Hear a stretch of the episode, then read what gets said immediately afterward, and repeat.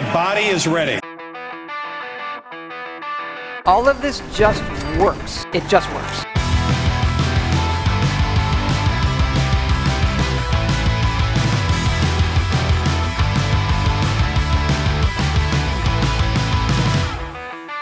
Who's laughing now? Hello, everybody, and welcome to episode 99, the Red Balloons episode of the Game Groofs podcast, the all encompassing weekly gaming podcast from us, the Goodnight Groofs. My name is Matt, and today I'm joined by Paul, Josh, and Mike. Mike is back, but guys, let's get right into things instead of asking you guys how you're doing. They really do it on every podcast. I was listening to a show recently completely irrelevant to the rest of the show. They could have just totally gotten right into it. It was like a one off about a special topic, and they still fucking asked how everyone was doing. It was just, it was awful. It was terrible. But instead, I want to ask everyone what the peak of their week has been. Josh, what is the best thing that happened to you this week? The parents came and visited for Mother's Day. It was uh, it was a good time, Oh, both nice. mine and Kayla's parents. It was uh, it was Oh, wow. a delight. Uh, we got to see everybody for Saturday and Sunday. Had a good time out Saturday. It was a nice low key Mother's Day Sunday. It was just it was a good day. We took it easy. It was it was nice. It, you know, I, you still kind of get a little stressed with hosting, but you know it's all worth it just to see the parents. So yeah, this is a go go weekend. Good weekend. Well, I'm just going to follow that right up because my peak was also Mother's Day at my parents' house. It was a nice time. We had a good brunch. We hung out for a bit. It was just nice seeing them, talking with them a little bit, catching up. It had been since probably Christmas since I last saw them. So it was nice. It was a good time. Paul, what was the peak of your week? I'm good. Thanks for asking, Matt. Oh, sorry. I thought you asked me how I'm doing. No, I would never Uh, do such They do that on every other. I thought I was on every other podcast. yeah. yeah. Uh, yeah, the peak of my week this week was actually it was the weekend. Shout out to uh, Friday, Yeah. but it was actually not Mother's Day. Uh, it was Lord of the Rings marathon weekend. uh, it was pretty sweet. Uh, Rachel, my beloved partner, is a uh, big Lord of the Rings fan. Uh, not someone who like watches it all the time, but like as a young person, watched it all the time. Like read the appendices, like read all the books, watched all the DVD extras, like watched it a million times, knows every word. So uh, you know, every once in a while we do watch them. I grew up not loving Lord of the Rings. I just I didn't have any negative feelings necessarily. It just never grabbed me. I guess I just never I didn't see them in theaters.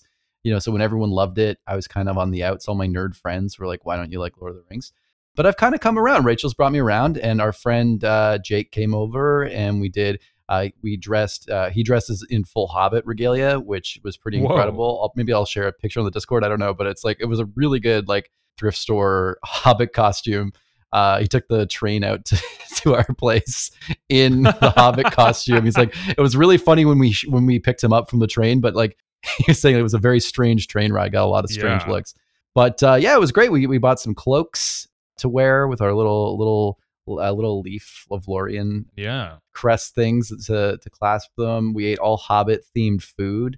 Rachel made all these great meals, and we did like elevenses and second breakfast, and we you know we we ate you know like a hobbity foods. I, I don't know. You can get you can take from that what you will. Potatoes. Yeah, well, you know what? Actually, I don't think we really ate a lot of potatoes. Wow. Uh, I know, I know it was it was terrible. Not a lot of taters at this meal, uh, but it was good. It was a lot of fun. Uh, great to do, and it was probably again like every time I watch them, I, I like these movies a little bit more.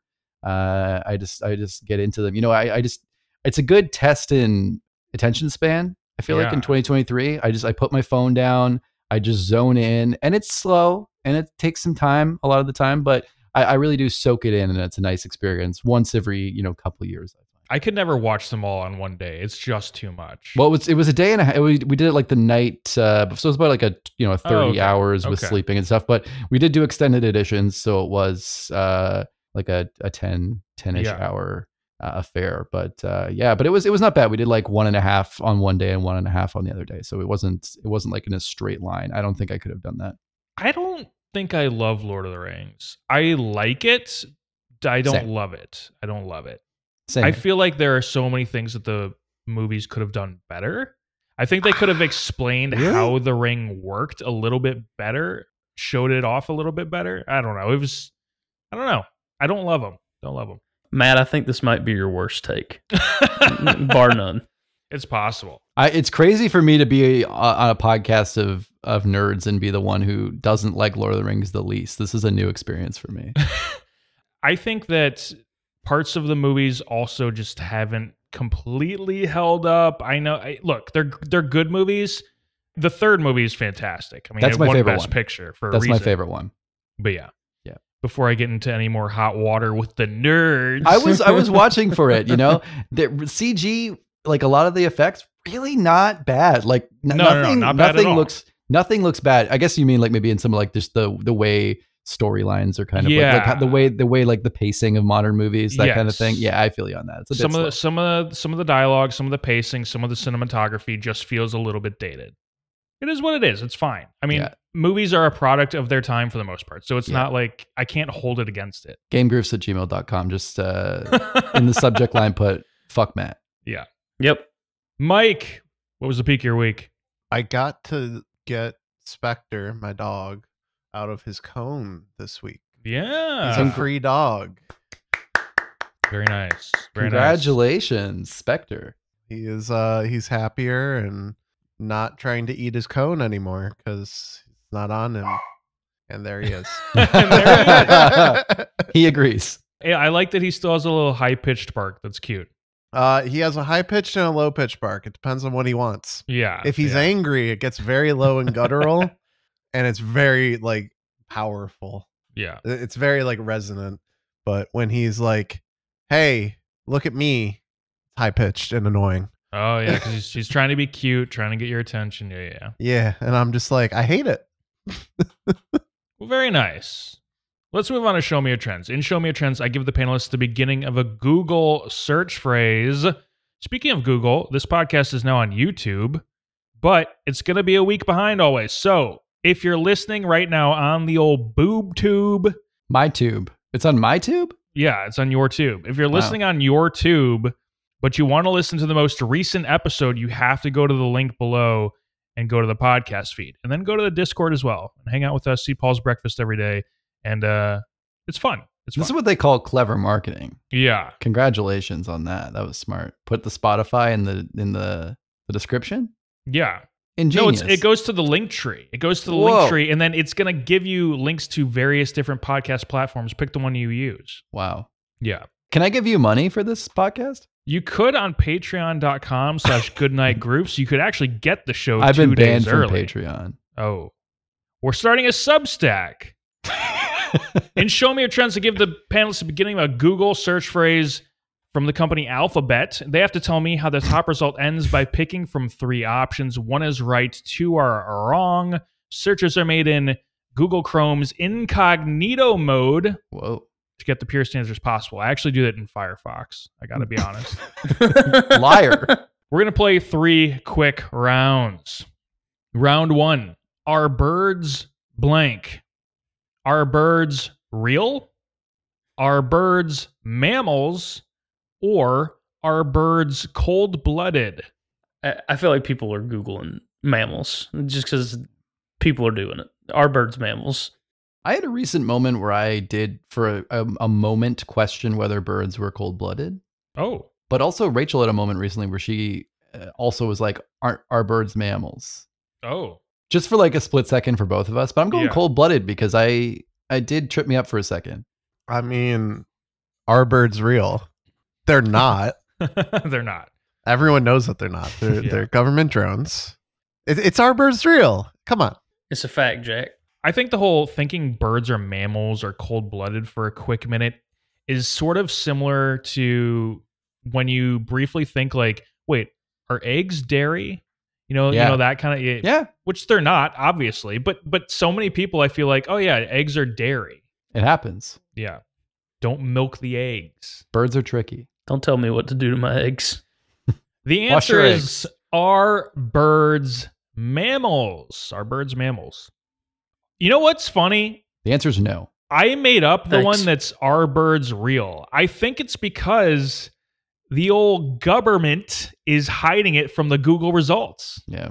Absolutely. I mean, it is a really popular subreddit. So I'm surprised it's not up there. Google complies with the U.S. government when Reddit, I guess, does not. Makes you wonder. Makes you wonder. Round two is virtual reality blank. Is virtual reality safe? Is virtual reality the future? Or is virtual reality artificial intelligence? No, What? they're two different. That's VR like- and AI are both letters. is virtual reality a wooden chair? They're both good job. Th- those both are computer things. what, what was the first one again? The AI one just like threw me off. Yeah. Is virtual reality safe, the future, or artificial intelligence? it's safe. I think safe is the one because people hurt themselves. I saw I saw like an uh, some dude's old uncle on TikTok recently wearing the goggles and he fucking dove headfirst into the ground because of the game he was playing. Jesus. Jesus. Yeah. I'm gonna go with future because I feel like people are just waiting for it to like hit the big time, whatever that is. I'm going with AI because there's enough people that I know that are like, I don't know. I've worked for a lot of people that are like, we need to form a neural network. I'm like, you don't know what that means. Get your goggles on. We're going to the metaverse. I know buzzwords that make no sense. Paul, what'd you say? Uh, I said safe. Okay. The answer is Is virtual reality safe? Is it safe? All right, round three. Is King Charles blank? Mm-hmm. is King Charles left handed? Is King Charles sick? Or is King Charles' coronation going to be televised? For all of us out here in the Commonwealth countries, who I know many people who are really wanted to see this shit, I think it's the is it televised? Also, quick interjection just to say because I don't have enough of those. They they made everyone take a moment out of their day on the coronation to swear allegiance to the king.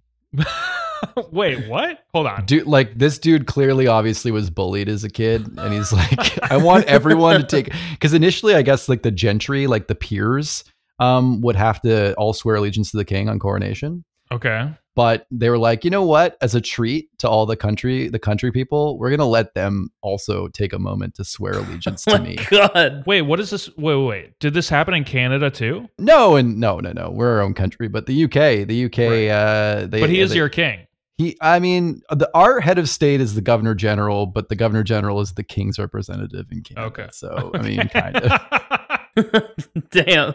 But we have a prime minister. It's all ceremonial. Anyway, point is, um, yeah, just take a moment out of your day, everyone, and swear allegiance to your Lord and Savior, the King Charles. King Charles is on his Joffrey arc. Uh, I fucking I don't even know what to go with. Televised, I think has got to be it though. To be honest, I would guess televised. I don't know why you would Google anything else. and Paul, you you're saying televised? I am. The answer is is King Charles sick? Sick.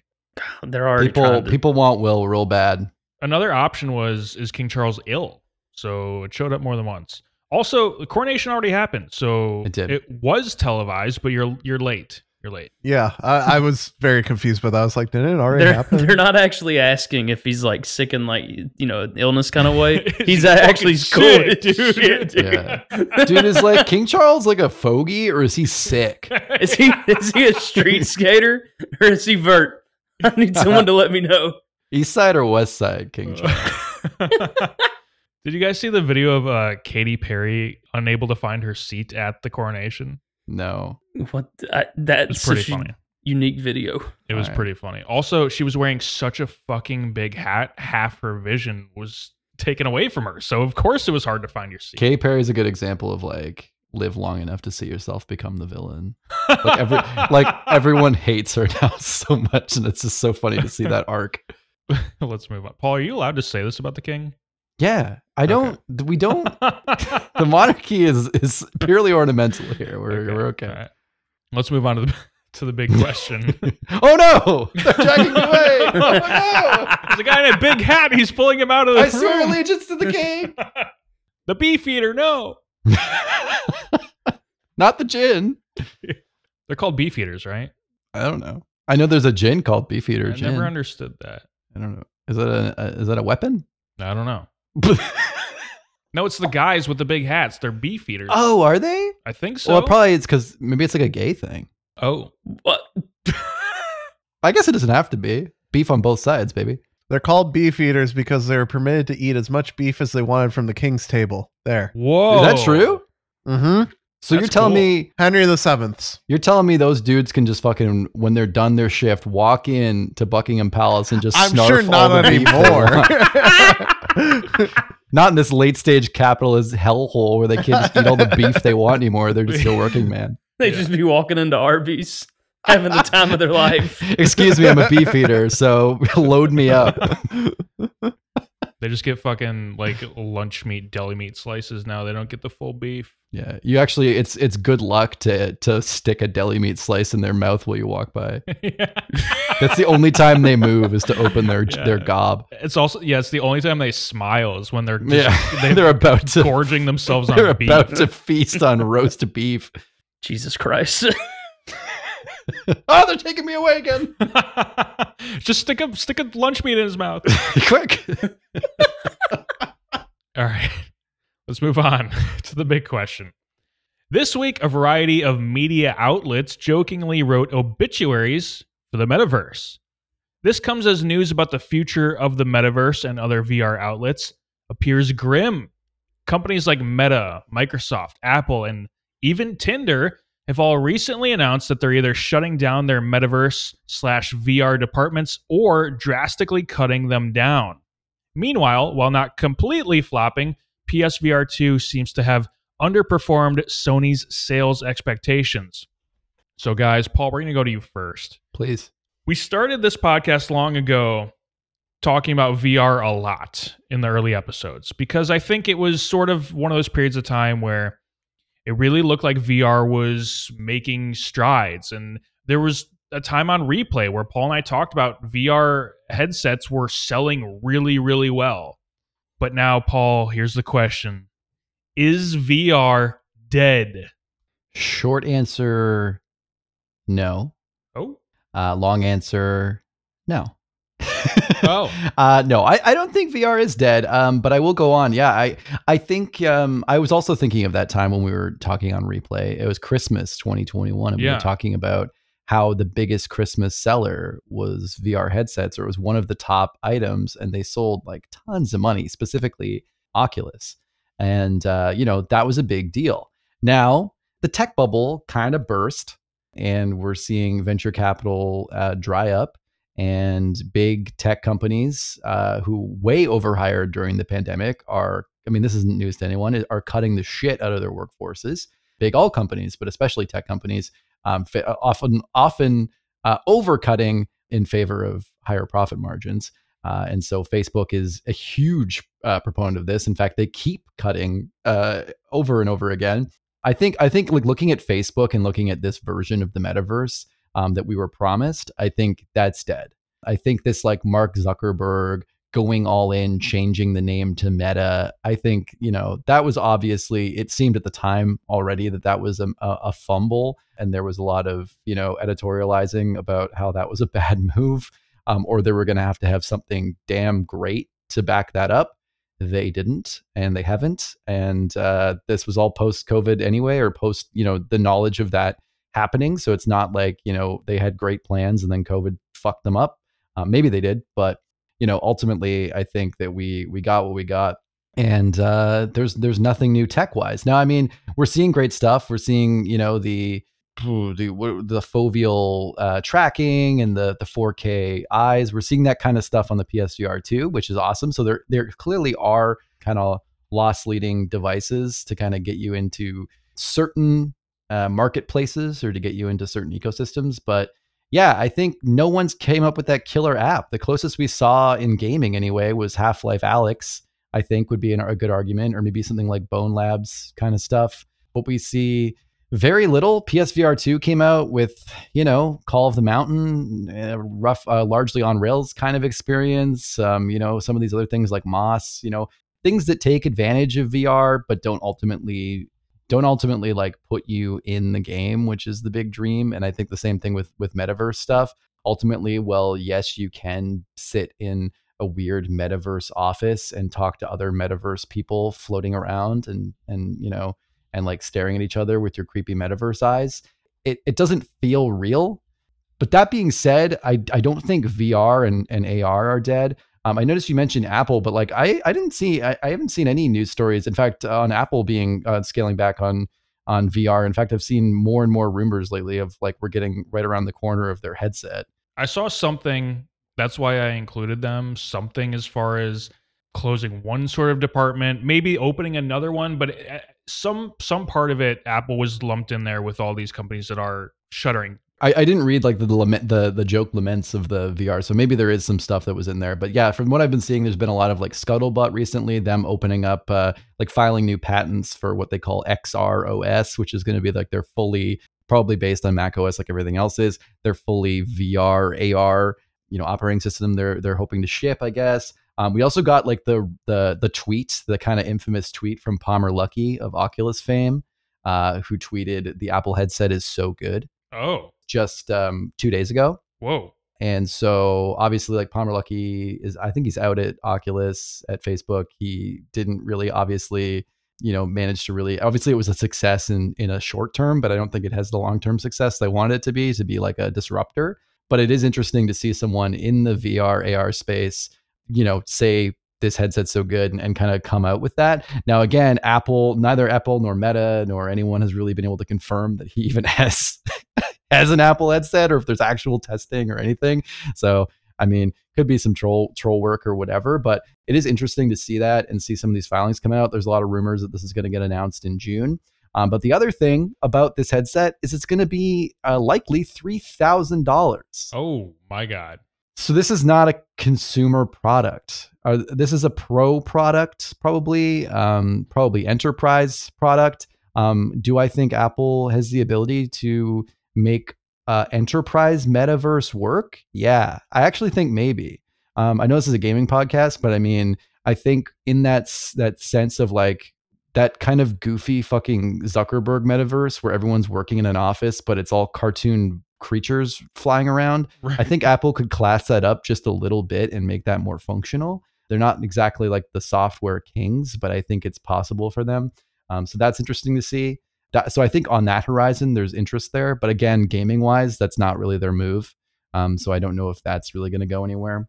But yeah, I think ultimately it's one of those things. Let's finish up here saying I think the tech is still really impressive. I think we're way too early. And I think everyone going all in on this right now in 2020 was a false start. Um, I think the I think the pandemic probably did um, just push back some of this stuff. Um, you know, I think there's just a lot going on here. Tech layoffs, the the bubble burst. We're seeing you know less ability to develop, a lot of you know delays and things, but also I think maybe just some delays in innovation. And I think we're still off from this. I don't know when the date will ever be. I don't want to put a date on it because I think it's one of those things where the technology will exist before culture catch, catches up.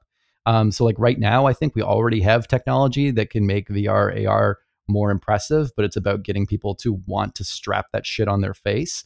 Um, and I think the tech, I think we're going to need to shift culturally to the idea of strapping shit on your face before before the soft before like the before you know what I mean? Like the software will be good first right. but we're never going to get there until we get people comfortable wearing shit on their face. And I, and I think um, just from the mask experience recently, it's hard to get people to put shit on their face and walk around and live their lives.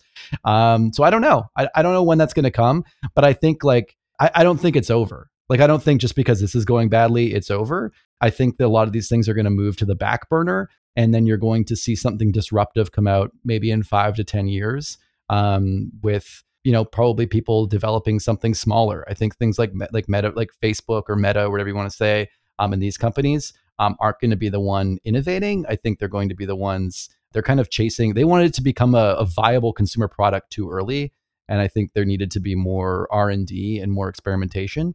And I think that'll still come, but it, it's I don't know, move to someone else. But it's so weird, right? Like Google Glass, like that yeah. was almost functional like ten years ago. I mean, it wasn't, but there was like a lot of cool idea there was functionality there and the same thing with the it's just about getting people to accept that this stuff to put this shit on your face. Yeah. And I, I don't know when that's going to be, but I mean, the tech is cool. I'll jump in now because I have some similar thoughts and some opposing thoughts. Your thoughts are probably way more eloquent than mine just because you're probably much more knowledgeable about the, all the VR stuff. But I really thought that VR was still going to be something, even just a few months ago. I thought that it would continue to be a slow burn, but that we would eventually get there. And overnight, there would just be this killer app for it, and everyone would hop on. And that's really all it was going to take. But now it just doesn't look like that's going to happen. Like I'm starting to rotate toward a 180 from my previous opinion on this, eh, and I really, I don't know if VR is going to last much longer, at least in its current form. Something's going to have to, it has to change somehow, whether that's the way that it fundamentally works, the hardware, some sort of killer app that changes the way that we view what VR can be. But the way that we currently think about VR, I don't think it's going to work out. I really don't think Meta's idea of VR in the workplace is going to happen. You said maybe Apple can do a better version of that. I just don't think that's ever going to be something that people want to do at work. I just feel like if people are going to do online meetings, it's just going to be Zoom. Like that's it's that's just so much easier and you see people's faces and their reactions. But Paul, go ahead. Just super quick, I forgot this was the point I was going to make was I think we're going to see something more akin to uh, less like VR and more AR, but even not even glasses, but more naturalistic. Um, I don't know if you guys saw, but I think uh, I want to say it's Logitech, LG. There's a company who has this giant fucking um, like booth you can sit in, mm-hmm. and it just you're sitting on a couch and you're looking into this like window. And because of the way, and then the person on the other side, whatever country, whatever place they're in, is sitting in a booth with the window and due to the, the the depth mapping depth mapping and stuff like that it feels like you're sitting across from someone in the wow. in the booth um, not 100% but it feels a lot more like you're in a place with someone and i think that like hologram vibe or like this like feeling of not actually wearing something but it kind of existing in products around your space is probably more likely because again people just don't want to wear fucking shit on their face. Is there a video of that? There is. I'll show it to you. It's really cool. Yeah that sounds really interesting. One thing that I do really think that VR has such huge potential for, and I and I do think people would be really interested in this, is one, again, we need someone with a very different outside the box creative mind to figure this out. But movies in VR, I still think games have a place. They just aren't there yet. Half Life Alyx is the closest thing we've gotten, but they just aren't fully functional enough. But then the big thing that I think is really cool in VR and and could become a big deal is just being able to experience places around the world just from your couch, being able to sightsee from your couch.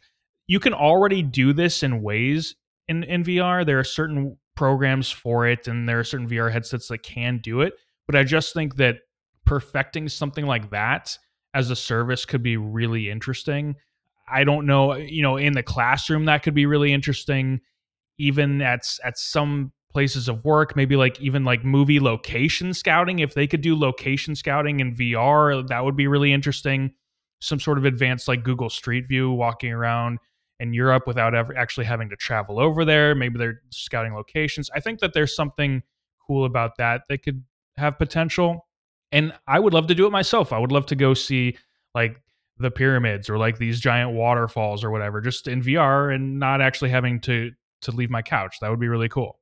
But again, no one's going to get VR just for that. There has to be something else that you're getting from the VR headset. And the whole thing with Apple's $3,000 headset potential that could be announced in June, like you were talking about, being a maybe a more professional setting type of deal, it would have to be at that cost. But again, there's going to have to be some really good uses for it. You're really going to have to justify an office or a company to be able to put the funds up for that because that's that's a lot of money for a lot of companies and is it worth it is that worth it like what can you get out of that if they if they're going to announce something like this in June I'm very curious to see what they're going to show off for it because talking about a killer app you're going to have to have one you're going to have to have one for the enterprise space if that's if that's the case but Josh let's go to you next what are your thoughts on VR is VR dying in your mind this is something I probably won't have like a ton of thoughts on just because I've I've still never really dabbled in it. I've never yeah. really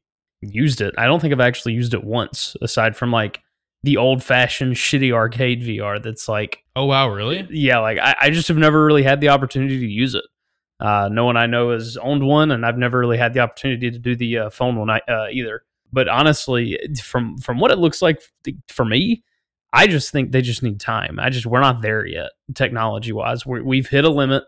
You know, we we've hit a border, uh, at least for consumers, uh, for it not to be for everybody right now. Like, yeah, if you if you have the money, you can you can go up there. You can get a pretty pretty expensive one, but the average person is not going to be able to do that, and we're just not there yet. To me, you're gonna you're gonna really get there when it's as regular as your cell phone. Because that, that to me is is to be like a cultural shift kind of like paul was saying like uh, like remember how when people finally started releasing touch phones uh, people were like panicked about having to touch the screen instead of having their physical buttons like people were freaking out about it. And then look at us look at all of us now. You, you can't even imagine having buttons on your phone.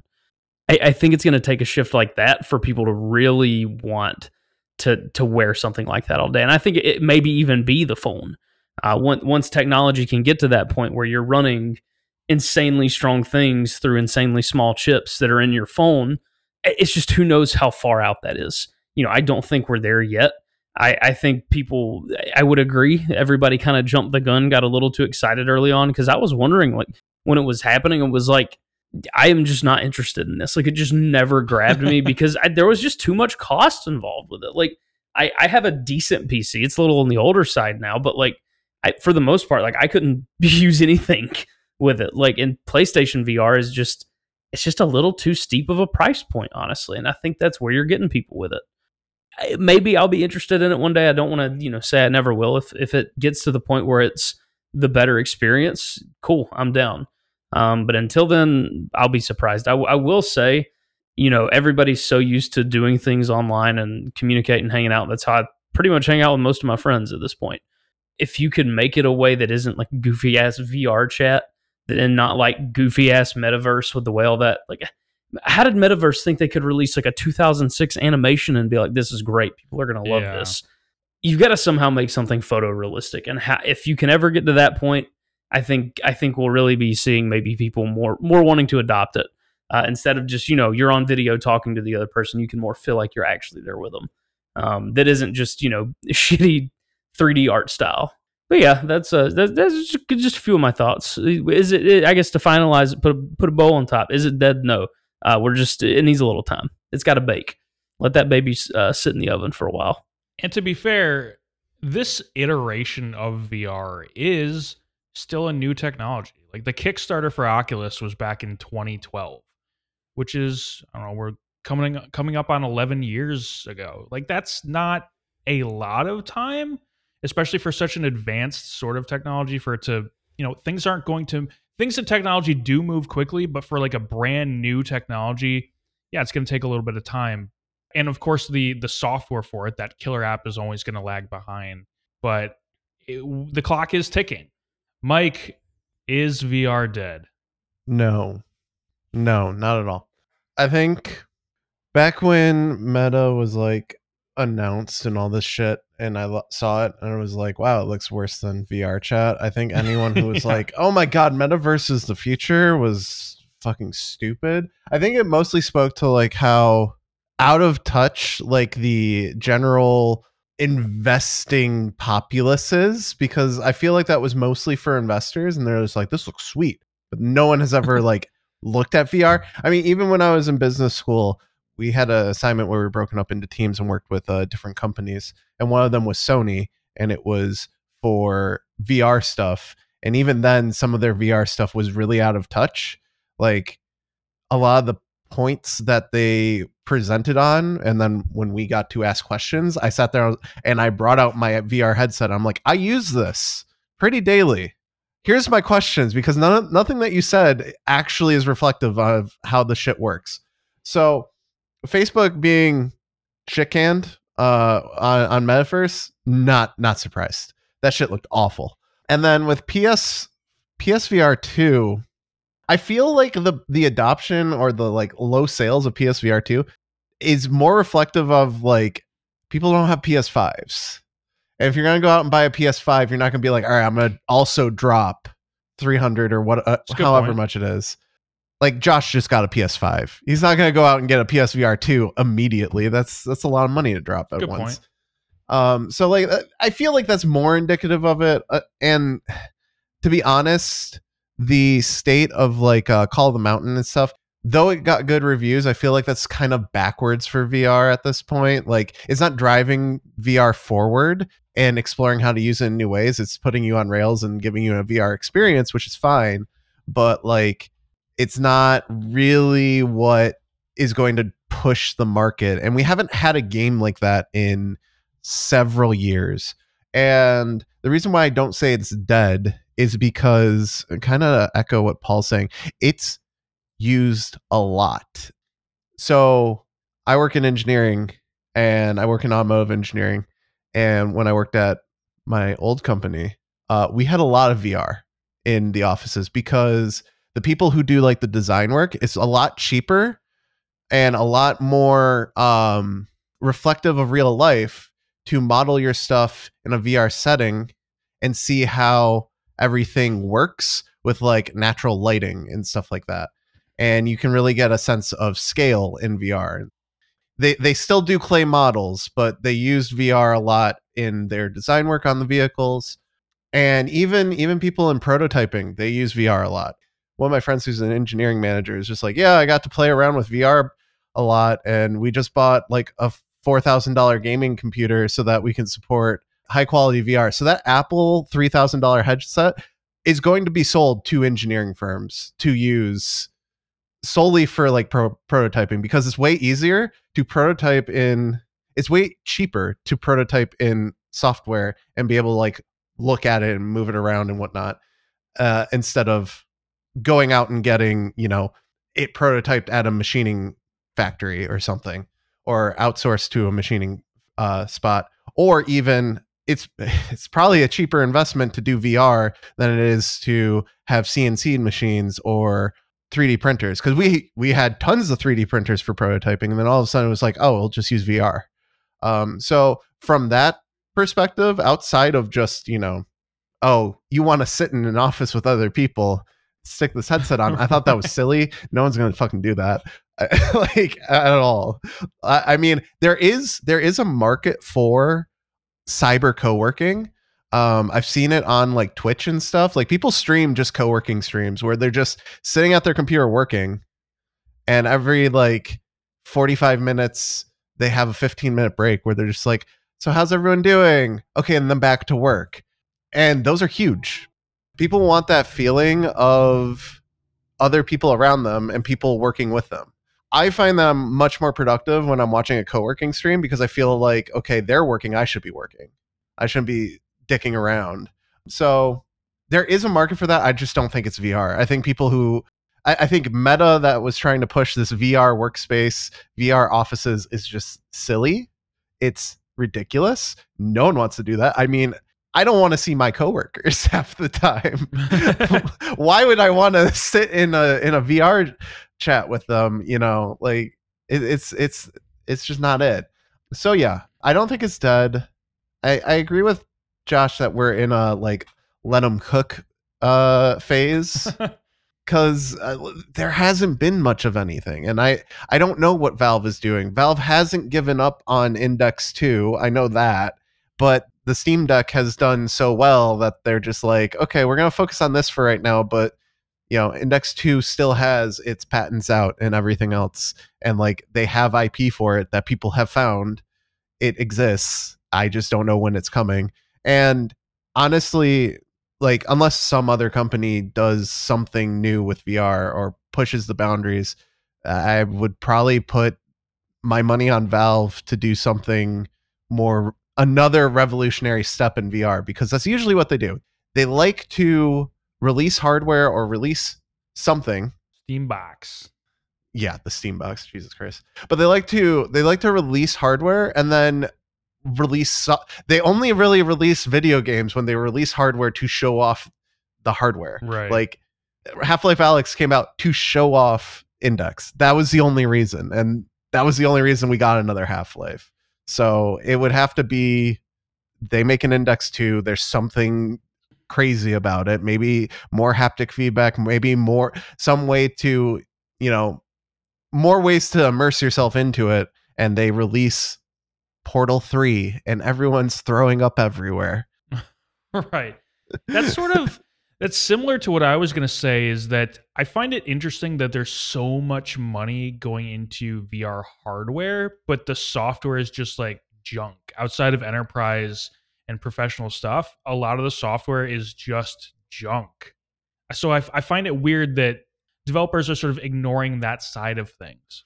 Uh, Well, I mean, it's really expensive to develop a video game at this point. Like it's just getting exp- like pretty much exponentially more expensive as time And goes on. you want your returns for sure. and it's like it's already expensive to do a non VR game. Why would I spend even more money to Right. make a game in tools that my devs aren't familiar with? It, it from an investment point, it doesn't make sense, which is probably why most people don't do it. And most of your VR stuff comes from like indie devs. it's very much a, a chicken and egg situation because people aren't buying VR headsets because there's not software and software is not being made for it because people aren't buying VR headsets.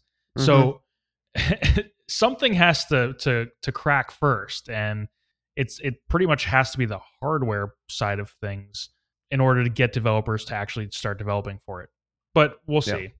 I think it's still going to be really interesting to to follow going forward, but I do and I want to bring this up see if you guys have any thoughts on this. And and I know it's not the same technology and it's not the same developers, but I almost worry is the public's new obsession with AI something that people are going to gravitate toward instead of something like VR?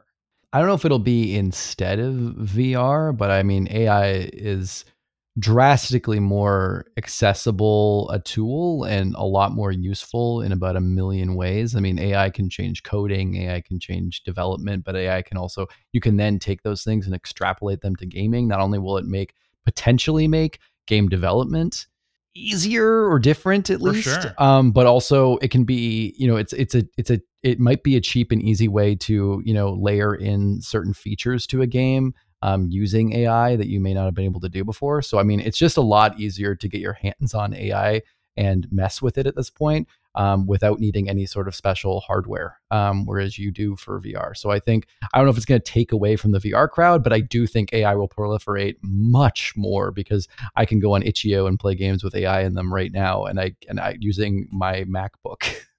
I'll repeat this again. It's just insane to me that the whole AI thing just exploded overnight. I remember the the first thing I saw was those DALL-E drawings. Essentially, you give it like a prompt and it'll draw something, and then all of a sudden, there's like 20 AI chatbots. There's fucking commercials being completely made in AI. Like like I saw like a beer and like a pizza commercial done in completely in AI. It's like what the f- how does this happen?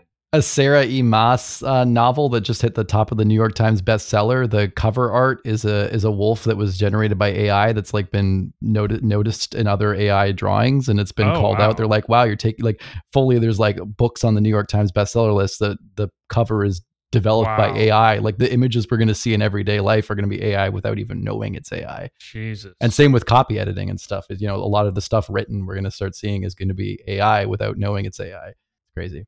Very different conversation, but wild. Josh and Mike, any quick thoughts on AI people gravitating to it over VR? I just think it'll just kind of run alongside it, if anything. I don't know if it'll have any direct effect, uh, but it is crazy. Like just to your point on the how quick it grew, I never expected it to be so exponential. Like one day we're looking at, aha, look at the funny watercolor watercolor Geralt, and then now it's like, aha, look at this Drake song. Like what the fuck? I, it's kind of terrifying, honestly. But I'm just, uh, you know, just try not to think about it too much, and hopefully you don't upset the AI too much when they become sentient. Yeah, I mean, I don't know that AI is going to impact consumers, but like I'm positive that AI is going to help help game developers do more with their games. So like RPGs are going to have more uh I saw this this the other day. Uh RPGs having more dialogue options because AI can just generate reasonably sounding dialogue that an editor can then go back through and just pare down or fix rather than having to come up with everything on their own. And I think that's really cool that you can go back, you can have a massive, you know, 2023 game and have dialogue option, the potential for dialogue options like it was New Vegas Right. without having to devote all that time and energy to it. I mean, even backwards, WoW Classic is now fully voice acted. That's fucking crazy. Yeah, fully it's not voice perfect, acted. but if you but if you had if you had even a if they wanted to, Yeah. they could take even a modicum, like you said, of people and just backwards go in there and like clean up the bits that are messy, and that's fucking crazy. Yeah. I mean, there is some interesting, like, I guess, legal connotation or legal discourse with AI at this point because there's going to be a lot of push of what to do with copyright laws. I'm actually, I'm surprised. I, I won't be surprised if in the next like year or two we get new copyright laws or revisions to copyright laws because Oh of yeah. it. I mean, if if AI writes me a screenplay, does the AI company own that screenplay? No, it's not even that. It's the fact that like AI images, the way that AI makes images is because it goes through the entire like a Yeah, giant image Right. library and steals steals parts of it. That's the thing. It's like if I if you write a screenplay, yeah, and like it was stolen from Matt Damon and like a million other fucking people. Yeah. it, it's basically plagiarism on a mass scale and it's like is this plagiarism is this allowed it's it's the whole issue with the drake song that's why i got pulled was because it's like hey you're using drake's voice without Yeah. his consent like it's it's just weird it's it's very weird new precedent that needs to be decided on but you know it is what it is Yeah. Well, how do you like them apples? Can I just say one last VR point? Sure. um, which is just to say I, I liked when Mike was mentioning how on like kind of coming up as well and like saying like you know Horizons kind of on rails going backwards in software. If I think if VR were to survive in its current iteration, especially in gaming, um, they need a Breath of the Wild. Yeah.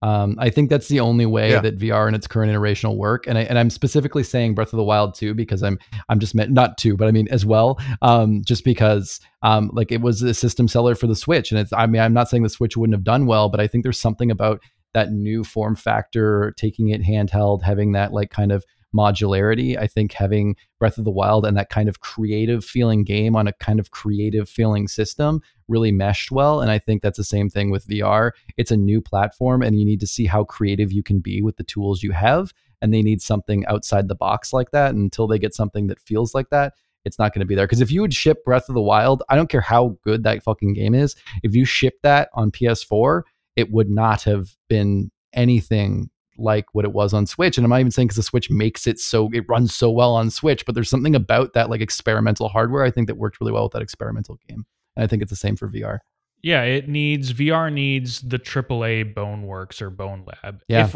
if Rockstar made a VR game, that would be the killer app. That would be it. that's a random choice I think that would be it. I think when I think of who could make the killer VR app in my mind, it's Rockstar. It would take fucking forever, but it would happen. It would be them. Interesting All right. Well, good thoughts. I'm sure we'll revisit the whole VR conversation sometime soon. So it's never going to be too far off. But let's move on to a game that we haven't played in a little while.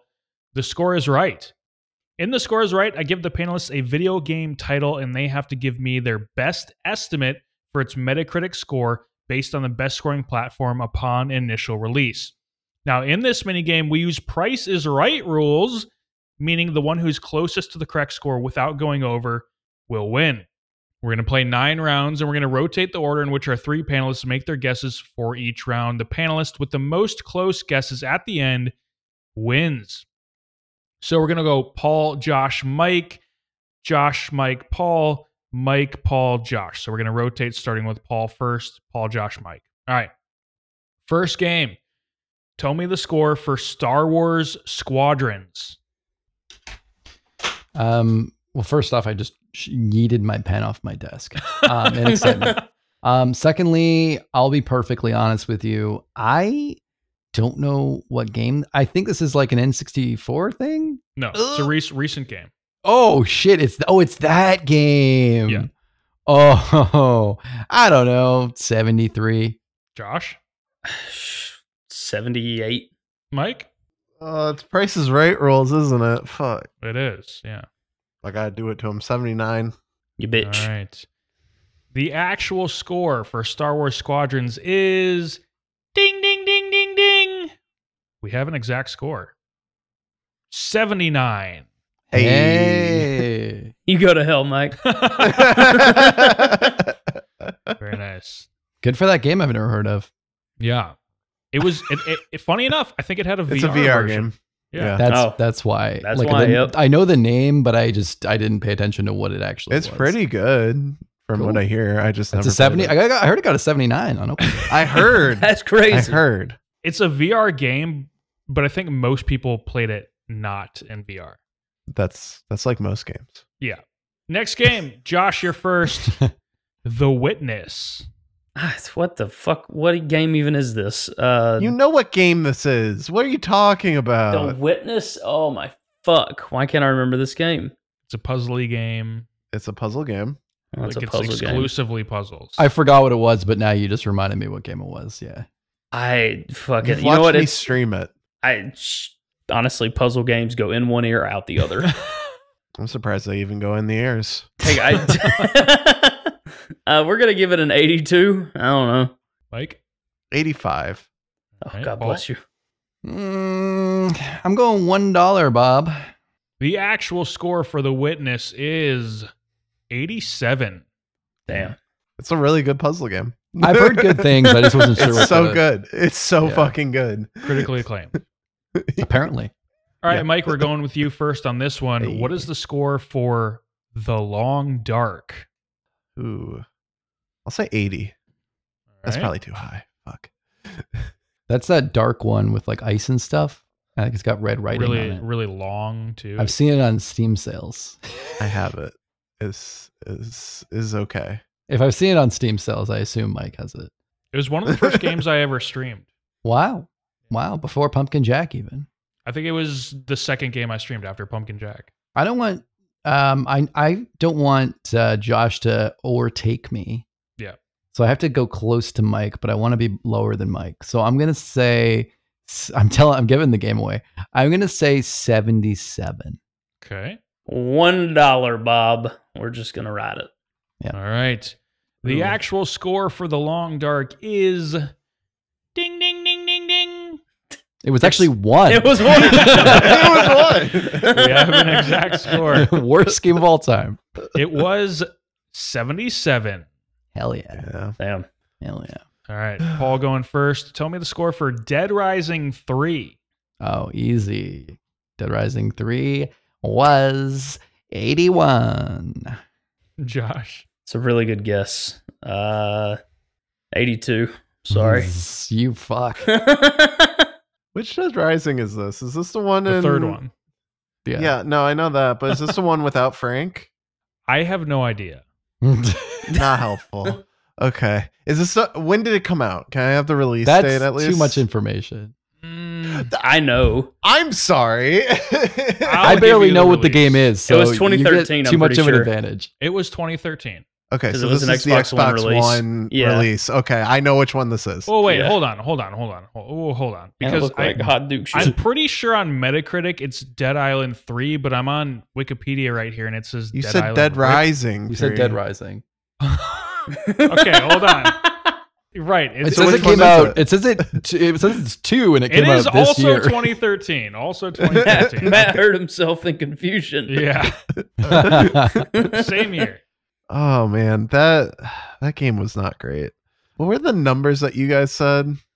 Because now I forgot. I said forgot 81. everything. Josh said 82. I'm a Ooh, bastard. ew. Uh, one dollar, Bob. Smart move. Yeah, that's probably it. The actual score is 78. Fuck. Hey. That's such, a, that's such a solid 78 game. I should have known.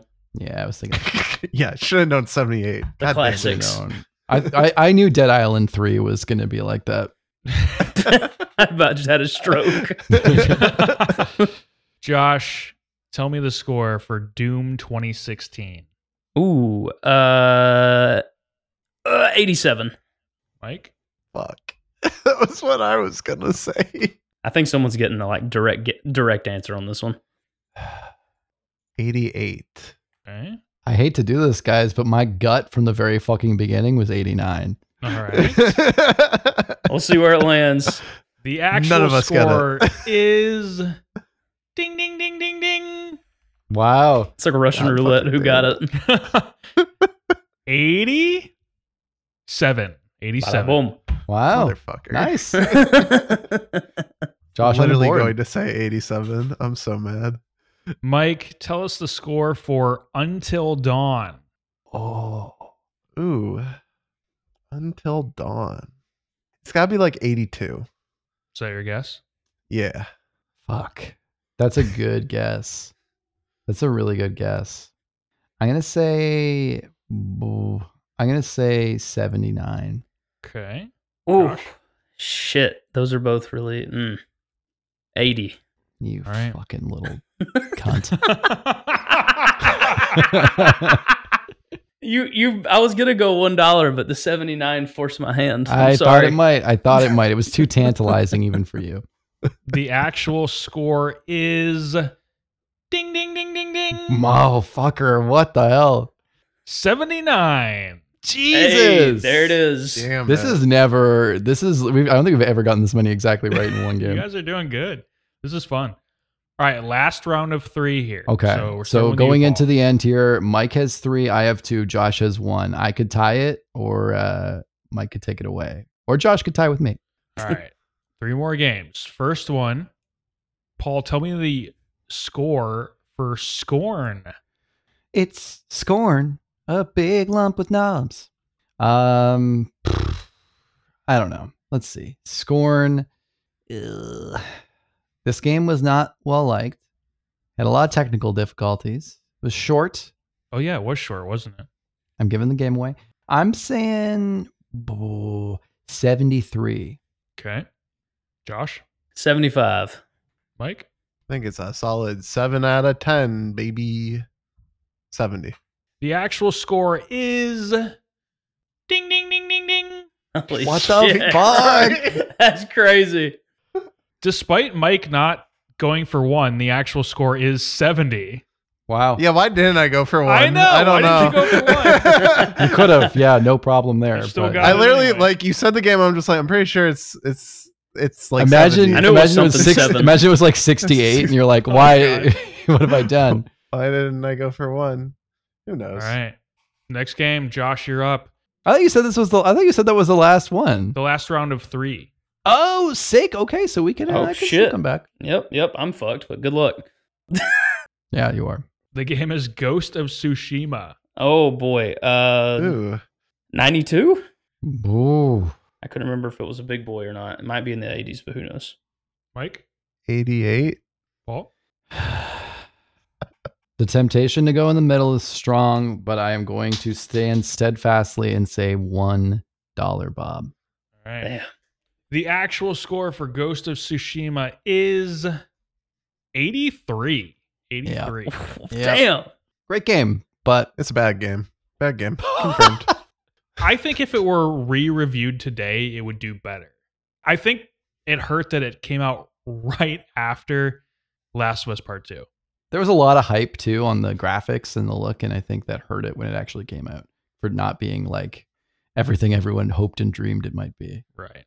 Are you saying that reviewers are impartial? Final game. Mike, you're going first. Tell us the score for a Ukulele. Jesus.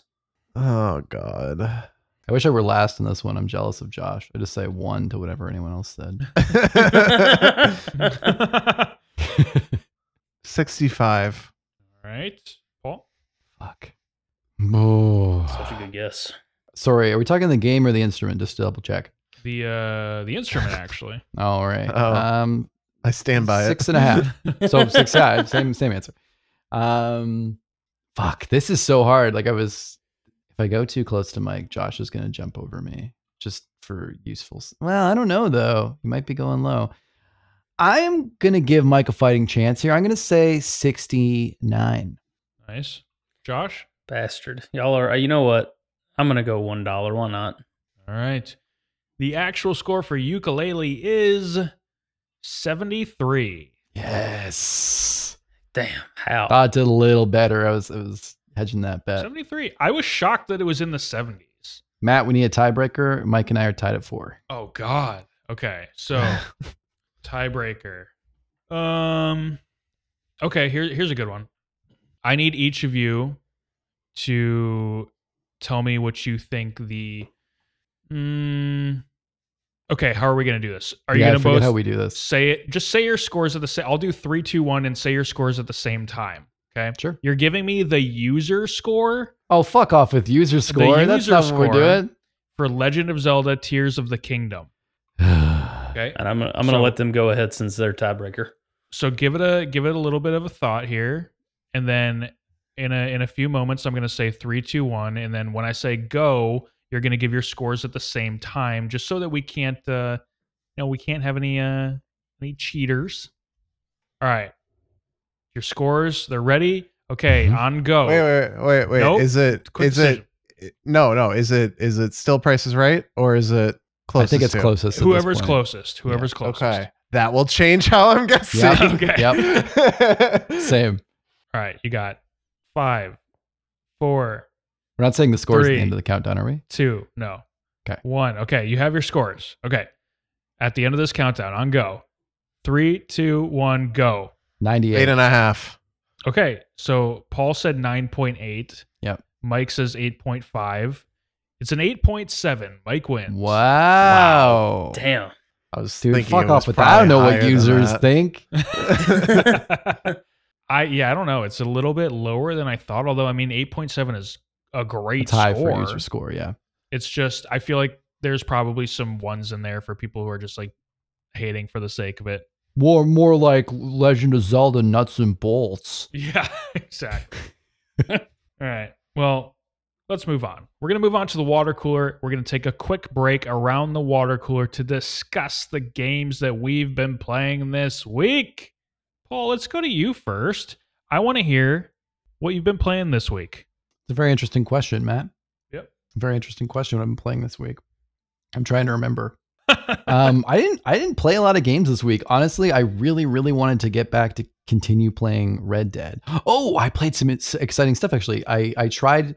I, I want to get back to Red Dead, but I never had the right moment. Um, but I'm still I'm still in it. It's only been a week since I last played, so I'm not I haven't fallen out of the current groove I'm in. I just had a bit of a break, especially because of Lord of the Rings marathon. But I actually did want to try some Game Pass stuff, and Nice. so I launched up a game that I never thought I'd play called Wo Long Fallen Dynasty. oh, wow. Yeah, I can't believe you played that. Yep. Yeah. That's a surprise. Okay. I just I wanted to play a Souls like, but I didn't want to pay any money, and uh, I wanted that kind of vibe. And uh, so yeah, I fired it up, and I was actually treated with. I don't know if has any have you any of you all played any Wo Long Fallen Dynasty? I haven't, but I know it's basically like it's a different take on Nioh, right? It's it's Yeah. from Team Ninja, right? I don't know. Someone can. Yep, Mike is nodding. Okay, yep. I don't know anything about Nioh either. But anyway, um, I loaded it up. I was treated with a very nice character creation screen. Holy crap! The character creator is so cool. Um, it was a little. It got a little in the weeds for me with like a ton of sliders, which I wasn't crazy about. But I didn't even expect to have a character creator. I thought I'd just be some mean mugging um, motherfucker ninja. So Yeah. it was kind of cool. I actually made a very beautiful woman, and she is super ripped and just really badass. And she has like a sick ass like hair bun bow thing. It's really cool. So I made her really awesome. And I was like, yeah, all right, she's gonna she's gonna be there. And of course, and then I realized after I made her like blonde and white, and I was like, that probably wasn't the right move. But uh, she's just gonna come and save Asia with Yeah, her with her white savior saviordom. But anyway, um, I got in there and uh, I had fun. I played for about an, an hour and a half, maybe. So it's not a, a lot. It's not. I would definitely say this is, a, is a review in any way, but yeah, it was interesting. I've never played a game. Um, I, I know I know it's not a Souls like, but there is like a lot of dodge. Uh, you know, smack, smack, get the fuck out of there. You, you have your your potions. You got to revive them at your little your little stopping points. Um, and you know, level up into things. It was it was cool. Um, I was enjoying that factor. Um, I did get down. I liked you could kind of change your gear out, get different weapons. I got this big motherfucker pole arm thing, um, which was really really cool. And yeah, it was awesome. Uh, but then uh, I quickly realized this was not a game for me. Um, I, I, you know, I died a bunch of times like super early, which I was fine with. I actually find that like when I play games like this and I die a lot, it gets me hyped, which makes me think I might want to play, you know, some kind of more difficult Souls like game. But you know, I kept pushing through and, and learning the moves and learning how to play a bit more. And then I got to like the first like trial boss, and uh, bro just kicked my ass, like absolutely fucked me like ten times in a row and Whoa. then finally i i pushed through i learned some like combos i learned to parry better and do these like shield breaker things and i was using magic and i killed the boss and then that turns out it's just phase one um, before he goes berserk mode and just like really kicks my ass and then he like one shot me and I, I was even like going back and like trying to find like secret paths to try to level up a little bit more but like no dice. Like I think you just have to be good. Anyway, I don't know, but I, I failed to that uh, second form a couple times, and every time I had to restart from the beginning, which I could barely do. So, any, anyway, I don't know. Um, I'll, I'll say basically my point on this is that I probably won't keep playing Wo Long, but I it does make me consider as hilarious as it is. It makes me consider like playing like an actual Souls game or something. I don't know. Like I'm still I still have Dark Souls remastered on my list. I still have Elden Ring like on my wish list, like stuff I might want to play, and maybe I will play those things. And I know this isn't like a direct kind of game like that, but I don't know. I do like that. Um, but yeah, I don't know if I love like getting railroaded into this motherfucking boss. So maybe something like Elden Ring I might like more, where I can choose where to go and you know mess around a little bit more. So I don't know. I don't know where I stand on that, but it was really interesting. I didn't think I, I went out of my comfort zone, like we kind of talked about last week on the pod. Played something I never would have played. Yeah. And it was pretty fun. I actually had a good time. I just don't know if it's like in the short span of the life that I have, if I'm going to like really, right. you know, put a lot of energy into Wo Long Fallen Dynasty. But uh, it did kind of make me think I should try more things like that, you know, more actiony, difficult uh, combat games. So yeah, that was cool. Correct me if I'm wrong, but I think those Nioh games and Wo Long are much more gear dependent because they're like Yeah. loot pinata versions of a Souls game, I think. So maybe that was part of it. Yeah, I, I think that was it. I think I had to like grind out the dudes more and Yeah. like and like get different loot or something a bit more before I even tried to fight this guy. Or I should have like maybe optimized my my gear more and I just kind of put on whatever was sitting there. So maybe that that's probably is the case too. So may- I might even maybe knowing that I might even I I, I haven't uninstalled yet. So there's a possibility I could go back. Um, I do really like like the visual style is really cool and and uh, the enemies and stuff. So maybe maybe I will. It was neat. Yeah, so that's something I played. What else did I do? I played a bit of Fortnite. Uh, Yeah. Nothing like super interesting. I don't think we played. Uh, did we? We didn't play, but we did just hear the bad news today. Yeah. So I will say, like, I did play a bit this week, and it's been fun. Uh, did a little bit of solos, just kind of doing some battle pass stuff and and goofing around and just chilling, which has been nice. You know, I find it a very good, relaxing game to play solo. But the bad news is that uh, you know there's been a lot of changes to the game. Nothing major, but like you know they added ranked play, which is awesome, especially in zero build. But we noticed that there wasn't a zero build ranked trios. Uh, and Matt today realized there isn't a trios at all. Yeah. Trios are getting removed in all game modes, which sucks because that's all Paul and I play. For the I mean Paul plays solo sometimes, Yeah. But when we play together it's basically always in trios with our other buddy Spencer. So that sucks. Yeah, it's a big way we play. I mean, we used to play in squads and we just like ditch a person who poor person who was stuck in her squad or you know we could no fill and you know be three against four groups which is groups of four which kind of sucks but like it is an option so i mean it's not like we pop you know we'll probably never play fortnite again but i think you know we had a really nice groove playing in trios and it was nice to do that and it feels like a very senseless thing to remove um, i'm actually going to look more into that because i haven't had a chance yet but I'm pretty disappointed with that choice. Um, Matt, I know you said you know you think maybe it's possibly due to like player spread and like just limiting game modes so that they can have better matchmaking. Um, it's not I don't think what they said, but what your guess was, which I think that's super Yeah. logical. Yeah, they haven't given any reasons yet, but the fact that they're they're adding a new game mode with ranked, I think in order to do that, they felt like they had to take something away in order to be able to funnel players into the game modes. Otherwise, players were going to be too spread out. Matchmaking times may have started to take too long. At the same time, I imagine Fortnite is losing a bit of their player base. I don't think they're at the peak that they once were at. Not that there's no one playing Fortnite, but they aren't at the height that they once were at. And as soon as you start losing some players and you have a million different game modes, matchmaking can start to take a little while. And they want to avoid that. So what do you do? You take away trios, probably your least popular playing mode. So it sucks, but it is what it is, I guess. Yeah. Um, but yeah, kind of a bummer. It doesn't really, uh, you know, it's just kind of a take, just having something taken away with no major explanation is disappointing. It's not out of the realm, I think, for Epic and Fortnite in general, just to make like unilateral decisions like this that are kind of random and weird. Um, but we'll see. I think it's possible that that's something that might get reversed at some point, but I hope so. we'll have to watch. But uh, yeah, that, that I think that's mostly it. I played some Fortnite. I played some Wo Long. Um, I did just reinstall uh, Life is Strange Remastered, which I still haven't played yet. I bought it around the holiday season, and uh, I haven't gotten around to playing it yet. But this is my time of year for Life is Strange. This like May, uh, you know, spring turning into summer uh, vibe. So it's very possible. I don't know if I'm gonna have the time right now, but I'm I'm in a very like I hate to say it, but like I'm kind of in this like you know contemplative, sensitive mood right now. Like nothing Mm. too crazy, but just kind of like the mood where I'd be receptive to just kind of like get sucked into something like this. Um, versus sometimes where I might be like, oh, that's like kind of goofy and dated, whatever. You know, they're saying silly stuff like Shaka Bra. I don't want to play this, but like I think I'm in the mood where I could get sucked into their their story. So um, as Rachel would say, I'm in a real Pisces mood. So so yeah, so I think I think this could be the, the time for that. So I may be talking about that next week, but uh, hopefully a lot more games next week in general, um, because I'm hoping to get some real gaming done. But I think that's it for me this week. Well, very nice. I'm glad that you went out of your comfort zone, tried something new right after we had just talked about that sort of stuff on the podcast. It's cool. I was inspired. Yeah. Mike, let's go to you because it's been a little while since you've been on the podcast. Obviously, you've played a ton of stuff, so we're not going to go over everything, I'm sure. But I know that there are a few things that you have been focusing on more than others. But Mike, let's let's hear. What did you play recently? I want to talk about a game that's never talked on the podcast. Wow. yeah, World of Warcraft. No, I, I really don't. What's that? I really don't want to talk about WoW at all because there's nothing interesting to say about it.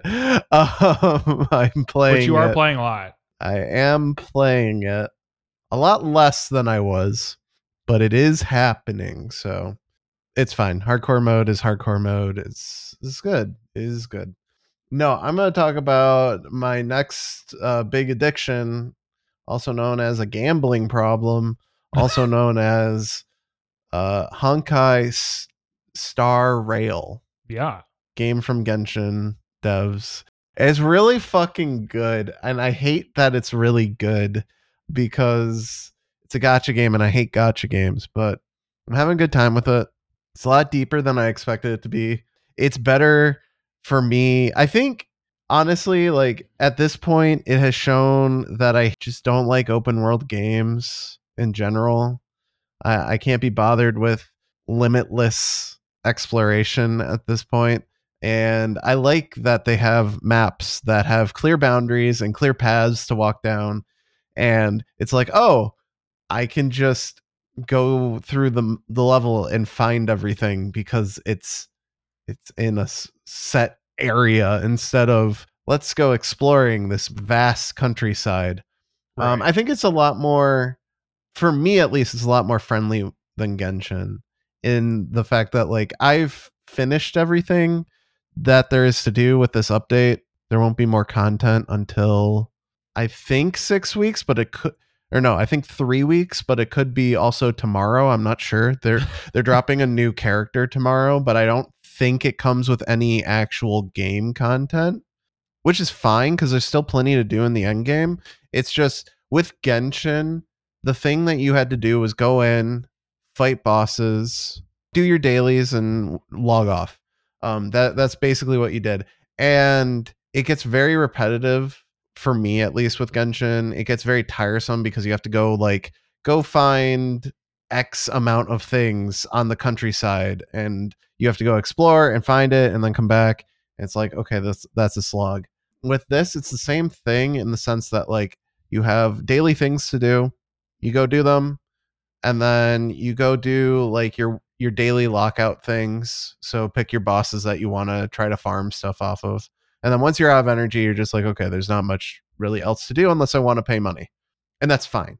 But with star rail with the fact that there's an auto battle system and the fact that like a lot of the dailies take maybe 15 seconds to do, I find it easier to stay engaged with long term because it doesn't feel like I'm logging in to do chores. It feels like I'm logging in to progress my character and it takes me like 15 minutes, maybe an hour. I could do a little bit extra, which is like go through all the maps and kill all the enemies, which sounds daunting, but it takes like an hour. Is this turn based? Yes, it's turn based. So this is very JRPG dungeon crawler type game.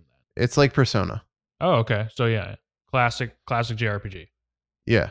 But like with the auto battler and everything else, it's just it's super easy to just log in, do my stuff, log out. I don't feel like I'm slogging through shit because I can easily just go to like a boss that I'm farming equipment for, dump all my energy into it, fight it X amount of rounds, and just put it on the auto battler and then go about my day and do other things on my other screen or watch something and then you know see what loot i get and then you know call it. Like the the daily grind of the got the daily gotcha grind is much easier and friendlier than it is in Genshin because I don't have to be fully into it whereas Genshin it was like okay I got to go fight this boss and then I got to fight this boss again tomorrow and I have to fight this boss again tomorrow and it's not like I can turn my brain off and go fight it I have to like legitimately fight it which is annoying and takes time whereas the auto battler is just okay, I know I'm to win this fight, so auto battle, and I'm to go do other things.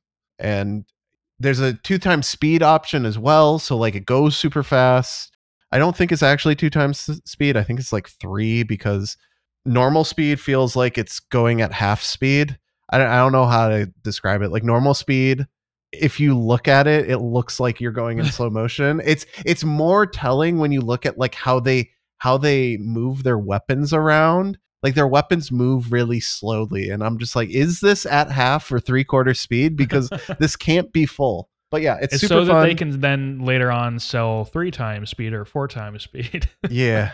Yeah that's that'd be unnecessary. The the speed boost right now is so fast. But yeah that being said i really like it. It's kind of off-putting that they're i'll say this there there's a character in the game there's two characters in the game. Uh, one is named Hook, and the other is named Clara. They're both precious and must be protected at all costs because they're literal children. Mm-hmm. And it's not like your usual, they're you know nine thousand year old dragons. right. They're actual like like Hook might be seven years old and Clara might be ten. And I'm just like, you're putting them out there, and they're getting the shit beat out of them. And I'm just like, why is this okay? but they're great characters. I love them. Clara is like a really good five star, and Hook is a really good four star. So I'm just like, yeah, they're great, but they're precious. Also, the game is very memey. Full on goes into the campy humor that like an anime does and does not care. Whereas Genshin took itself way too seriously for me that I was just like, I don't care anymore. Um, like some of the things that your protagonist says are just snarky and sarcastic and also just like plain old stupid sometimes. And then one of the main secondary characters of March 7th, she's also this I'm a silly anime girl and like very much knows that she's a silly anime girl. And it's it it's just it's it's peak. It's peak comedy at times. And there's no Paimon, which is already like 15 points up on my on my review score cuz Paimon's awful. Who the fuck is Paimon? Paimon is the main like person you Paimon in Genshin like escorts you throughout the entire game. Paimon is the first thing you meet. Oh, that character. Yeah. Yeah. And Paimon is annoying. Their version in Honkai is Pom Pom. Uh, the main positive about Pom Pom versus Paimon is Pom Pom is rarely voice acted. there you go. But also Pom Pom's just hilarious because he's like, I don't know, he's just hilarious. Uh, he he's a, he's a neat freak, and he every day you have to go you. There's like a quest to go talk to him, but it doesn't give you anything. But I do it anyways because I just want to see what he has to say. I don't know. He's silly, and I love him. He's great. Yeah, and also my luck in Honkai has been off the charts. Uh, me and my buddy have my buddy's been playing it more than me, and I have more five stars than him, and have gotten way more. f- Like my my pulls have been great, and his have been awful, and he's just like, "What the fuck." Is there any sort of multiplayer or co-op, or is it just all single player? Um, it's all single player, but you can uh, similar to like AFK Arena, where like you can send support units. Oh, okay. So it is it is basically a prototypical gotcha game that just has a 3D space. Yes, Okay. Yeah. And like I won't lie, the animations in the 3D space are very lacking. Like you're basically walking to other player to other NPCs that are just like a posing Okay. in space Yeah. for the most part. Like it doesn't look off putting, but like it reminds me a lot of like if KOTOR was like full on turn based where when you interacted with someone got into a battle you went to a different screen.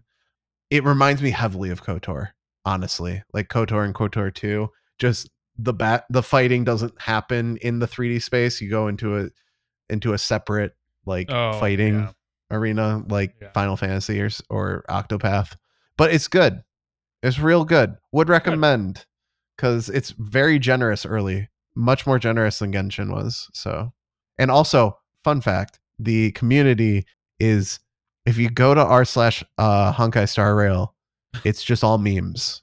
Nice. The entire community is just memeing. And one of the memes I saw the other day uh, was I'm the captain now, one of those memes, because the five star that's currently on the banner for pulling on on release, she she has overtaken the most money from a Genshin solo banner. So the most money that Gensh that oh, that wow. MiHoYo has ever made from a banner has come from Honkai Star Rail, not Genshin. Holy shit. Wow. And it's been out for three weeks. Jesus. It's interesting that you say that because the AFK Arena subreddit is like all memes as well. yeah, it's it's a very wholesome community.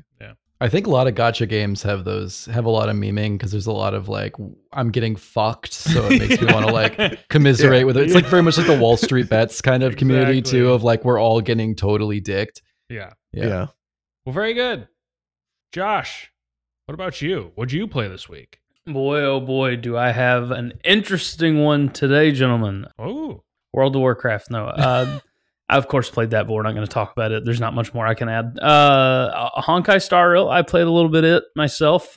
I played probably ah, three, four hours worth or so. Uh, the music is banging. The story is solid, and uh, the combat is turn based. But Persona pretty much cured me of that, and it's fun and quick. Uh, so I mean, I, I like it. It's engaging enough. It, it it's not enough to turn me off, basically. Um, so so far so good. I don't really have a whole lot more to add to it right now, just because of the other one, uh, the other game that I have. But yeah. it's been interesting. I, I like it more than Genshin so far. Genshin lost my attention probably about hour three. I, this so far, I mean, I haven't really got to experience uh, a whole lot of the rolling and the uh, more gambly aspects of it quite yet, but uh, I'm sure I'll get there at some point and I'll be able to kind of find out what it's all about. It seems to be a little more fair than uh, Genshin is for sure. Probably not going to be dropping nearly as many thousands. Uh, I, it makes me wonder if I, I just kind of wonder why they were a little more generous with this game than uh, Genshin. Maybe they just said we don't want another Genshin, but why not? You've got so many whales, but who knows?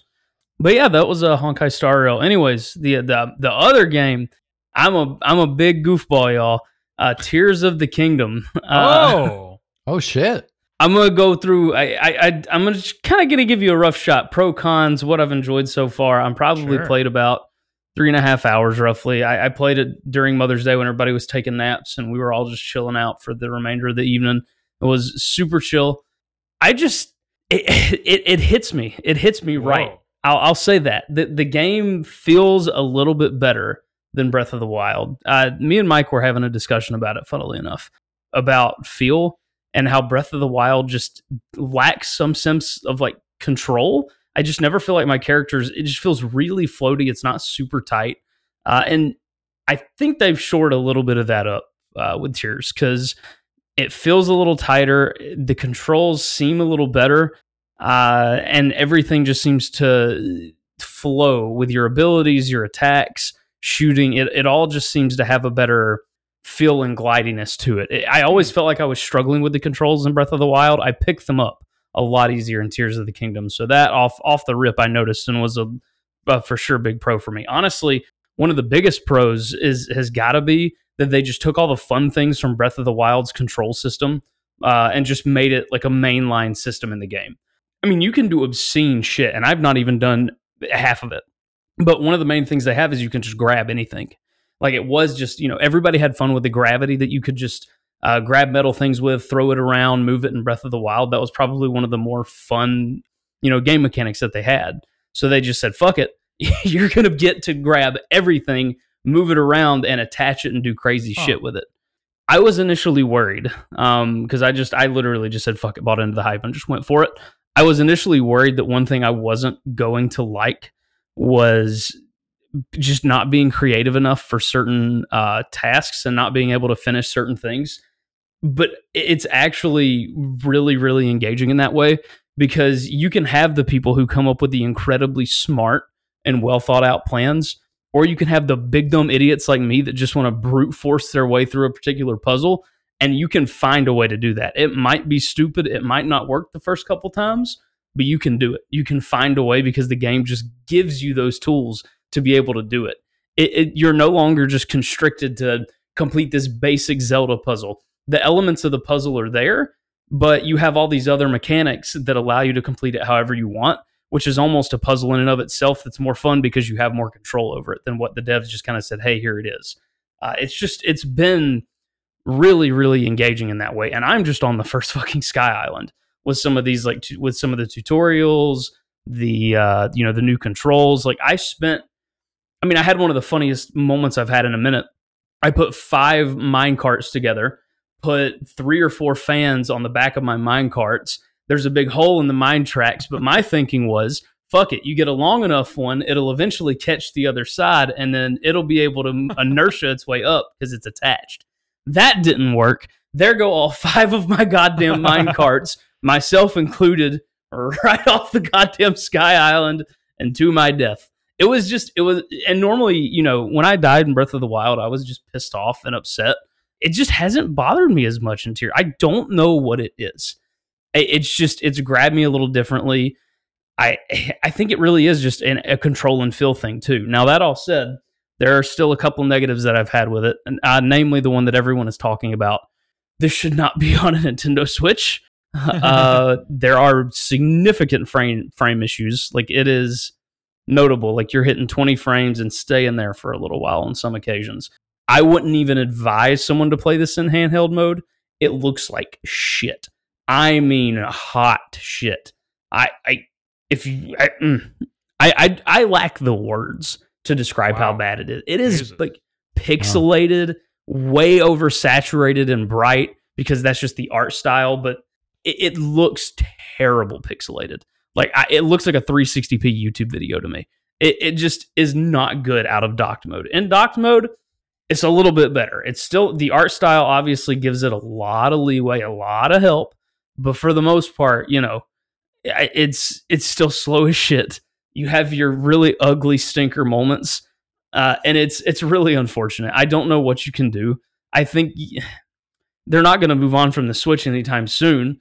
Uh, so what do you do? Like, what what the hell do you do? Like, I just feel like they're so limited by this shitty, awful hardware Oh yeah. you have an incredible game here from just from you know by all accounts with reviews and such that you could have d- gone even more limitless if you had even a slightly more impressive console fucking ps4 level I was gonna say something like this on like even like a PS4 Pro or something. Fuck the PS5, just like something. Yeah. that could, like, can you imagine this? That'd be crazy. something that isn't a mobile device like that would be fantastic and I, Yeah. I, I it would be different to me the reason i think it really sits wrong with me is because of how bad and unplayable it is in handheld mode it completely neuters one purpose of the console you bought it for so why the fuck did i get it in the first place if i'm not going to be able to play games while i'm laying in bed i accept the fact that it's not going to look as good but to me it's unplayably bad uh, as far as in so that to me is a pretty big fucking knock on it that i don't think people are hammering enough If you got a Switch Lite, that's your only way to play. And I feel for somebody that's going to have to play like that because they are just you're not going to get the best experience. I'm sorry, it's it's going to be shittier, uh, which is which is a shame. The weapon breaking is still in, uh, but it's not as egregious because of all the uh, different ways you can fuse and change your weapons. Uh, it's just it's so unique and cool. It, it it's an added variety to a system that was broken, but the added variety at least gives you a little more fun to play around with it, and you feel less bad about breaking it because you get new shit and you can just it encourages you to try and play with new things. So you don't give a shit if you break a sword. You're on to the next thing that you can experiment and have fun with. It's just on the whole, just three, four hours in, it's just such a wholly more positive experience than Breath of the Wild has been. That's just general first impressions. I, I actually am impressed. It's got my attention. Uh, I'm ready to play more. I, I'm, you know, being a little more patient with this than I was Breath of the Wild. I just, I think it's a wholly improved game, uh, and I'm having fun. I'm gonna keep going at it, and yeah, I'm I'm glad I picked it up. You were talking about the graphics a little bit earlier, and I was watching a review yesterday, and Link was fighting trees or something like that. Like the trees came to life, and he was fighting them, and when they died, they like fell apart, and the branches looked like Elwynn forest branches, and I was just like, this is 2023. This is not impressive. It's embarrassing. It's like GameCube, like shit. It's it's bad, especially in handheld. I mean, it's rough. I can totally see how like at certain times when you're looking over certain vistas or, and whatnot, the graphical style makes it look awesome, and then at other times when you're really up close in certain situations, it just looks bad. But I was gonna say, I feel like with like this is like the most forgiving graphical style they could choose too, Right? Yeah. Which is even fucking crazier. yeah. And it's and it's still struggling, like chugging, chugging. I will say, I was talking to Ross last night, one of our former guests, a, our only repeat guest, and command prompt on YouTube. And he was talking about how, because I was saying that the reason why I don't like Breath of the Wild much is because I need some sort of direction in my open world games. I need I need to be told what to do. Otherwise, it's just too open ended for me. And he said that that's actually something they have addressed in Tears of the Kingdom because that was an issue that he had as well. And he feels like Tears of the Kingdom does give you more direction. Can you speak on that, Josh, at all? I agree. I do think there's a lot more direction. The, the main quest is telling me where to go uh, and giving me advice on where to go. They they wanted Breath of the Wild. It lives up to its name. I'll give it that. It's exploration out the wazoo, and that's what they wanted. Great. But yeah, I'm with you. I thought it was disjointed. It's part of the reason I quit playing Breath of the Wild is because I just where the fuck do I go? What do I do? I'm in this high level area now. Like, what's going on? So no, I think Tears has already done a better job of it, even just in the tutorial area. Like the tutorial in Breath of the Wild is dog shit. The one in uh, Tears is way more involved, but not in like an overbearing way, and it just does a good job of explaining things to you, especially for someone who is maybe a little more green to Zelda games, like you know someone like me. Well, very good. I'm I'm likely to try it at some point, but I don't know if it's going to be anytime soon. And it's not like it's ever going to go on sale, so I'm not going to be waiting for a sale. Mike, you have something to say? I've got a hot take. Oh, Granted, I haven't played it. Granted, I understand that it's like a good game. But based on like what you've been telling me about like it looking like shit and not being able to actually operate properly, essentially in handheld mode, I feel like I don't usually give a shit what the graphics or anything looks like when I'm like reviewing a game, but I feel like they should get docked really hard because this is a game from Nintendo and they're charging $70 for a game that doesn't work on their own system. yeah, you bring up a great point. $70. Nintendo, you didn't Yeah. release a new console. Yeah. Like Yeah. I I feel like that's egregious and they shouldn't be rewarded for it at this point. Like I've said since day one on the podcast that Nintendo's one probably one of the most consumer unfriendly companies in video games. And this is like exhibit A. Here, pay more money for this game that works shittier than the game before it. Yeah, and look, Cool. like I, I don't want it this to be like a us all standing around Tears of the Kingdom hitting it with bats or whatever. But oh, I'm not hitting it with bats. I'm hitting it, the company Yeah. with bats. but but the thing is like They're holding back their own game. let's also be honest. yeah. It's I I know people listen, I'm not going to say it's Breath of the Wild 1.5. I'm not going to say it's Breath of the Wild DLC. I understand a lot of work went into creating new game mechanics that are being used in Tears of the Kingdom. But look, it looks very similar and you're charging $70 for it. You didn't release a new console. It doesn't run super well. the console can barely run it. It just doesn't Yeah. that feels bad. It does not feel good to me. It feels like it should have been a launch title for a Switch Pro or Switch 2. Yeah. Yeah. And you know what? Maybe because like how Breath of the Wild was on Wii U and ran like shit on Wii U, well, maybe Switch Pro is coming soon and there's going to be a Switch Pro version and it's going to run a little bit better. oh, the copium. Oh, that'd be wonderful. But I'm glad to hear that you are mostly enjoying it, even though there are some issues that, like, look, these were issues that you knew you were going to have anyway. So, Yeah, like I knew it was going to be slow, and the only egregious one to me was just out of docked mode how bad it looks. But uh, Yeah. fuck it, I'm just gonna keep playing on the on the couch all cozy, so that's fine with me. Fuck it. well, very good. I think my wife is going to be happy to play this game. She really likes Breath of the Wild. So, we'll be getting this one soon, I'm sure.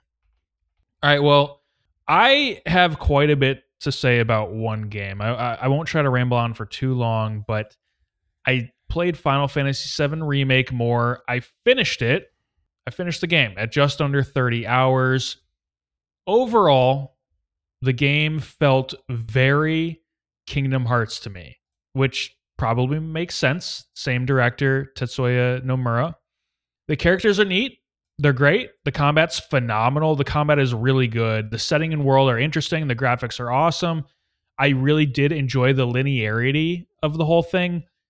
But like Kingdom Hearts, the particulars of the writing for the story and the dialogue are highly, highly suspect. They're just not good. They're confusing as fuck. They don't make a ton of sense. There's quite a few, not even really plot holes because they don't even really matter that much. It's just like things that you just ignored that you didn't have to, like little annoying things like that. And that's why overall it just feels like the same experience you would get from playing a Kingdom Hearts game, which is fine because I think overall they're mostly good games. It's just you have to know like the story's going to be confusing, the dialogue's not going to be great, and it is what it is. And look, overall, I, I liked my experience. I like Final Fantasy VII Remake. I'm excited for Rebirth coming hopefully in, in this winter. So I'll leave it at that. But I also played the intermission DLC, which I beat in, in about five hours. And I actually think the writing and specifically the dialogue is much better in this. It comes across as like a sort of silly, funny anime at a lot of times, but like in a in a good way. And normally for me, that might be like saying that it's not for me, but I actually really liked it here. So the main character is like this very over the top, goofy, clumsy anime girl, but it works here. It works because the character is she's younger. No one else in the story is like that. It's not like everyone is acting like that. It's just her. And and it fits because she has this partner. He's kind of like the straight man in the operation. So it it actually works. It feels purposeful. It doesn't feel like they're just putting in this silly, goofy anime character just because they want to appeal to those sort of people playing this game. She's actually in there, it feels like, for a reason, and it makes sense. And I really like the pairing of her, Yuffie, and her partner, Sonon. He's older, but she's technically the more experienced ninja. It's kind of cool. It's like this really interesting brother sister relationship. And then because you have this relationship going on, it also makes the combat really, really interesting. Yuffie can do both melee and ranged attacks, so you can attack from far away with also magic and physical. So you can do two things. And with your party member, instead of switching to them, you can't switch to them, but instead, what you can do is you can initiate a synergy. So you're synergizing, which means you're going to be attacking together and your attacks are going to do more damage. Your ATB meter is going to go up slower, but you're going to do attacks together. And then also, you if you you know you can turn it off, and then they sort of act as a tank if you set them up properly with the right materia and with the right attacks, and you can command them attacks. You just can't control them for their normal whatever their normal like ranged or melee attacks are, but you can give them commands. And I think this really makes it interesting interesting because the combat is completely different in that way from Final Fantasy VII Remake. It's the same system, but it plays completely differently, especially with the Yuffie being able to do melee and range at the same time. And I just think Square does a really good job with their DLC because they make it worthwhile. They actually make the game feel different. They add to the story, the gameplay changes. They do a really good job with their DLC. And, and building on that idea, Intermission has this really neat little mini game that's sort of like Warhammer meets a MOBA meets a tower defense.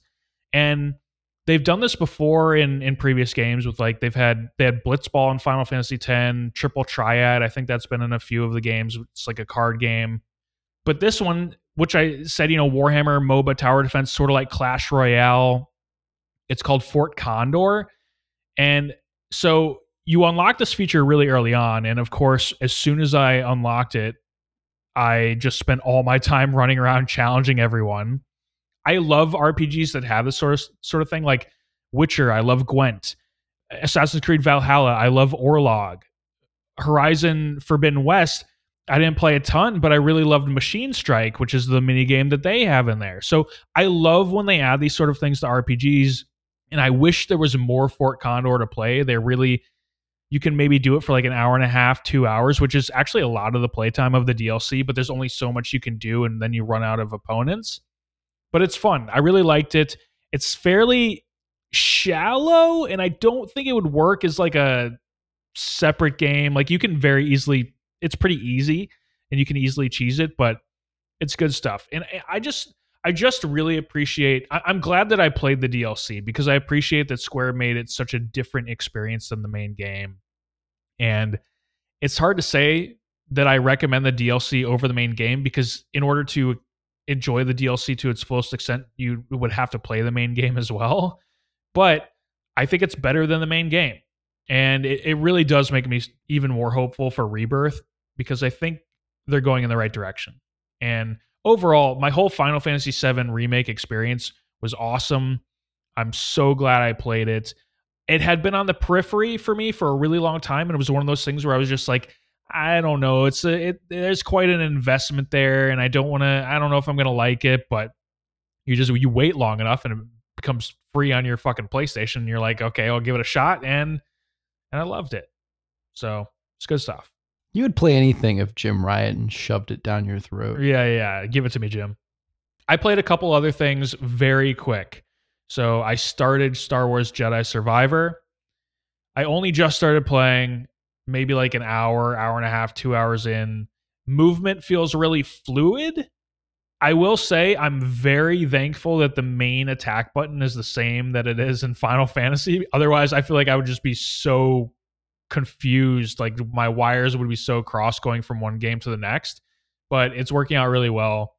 There are I'm I have had a few frame stutters, which I found weird because I know that the game has had technical issues. It just feels weird being on a PS5 having frame stutters for a game that looks really good, but it's not the best game I've ever played. So I thought that was kind of weird. Although it hasn't been like egregious. It's not happening all the time. It just it was noticeable at like maybe two or three times. I think I'm going to play more.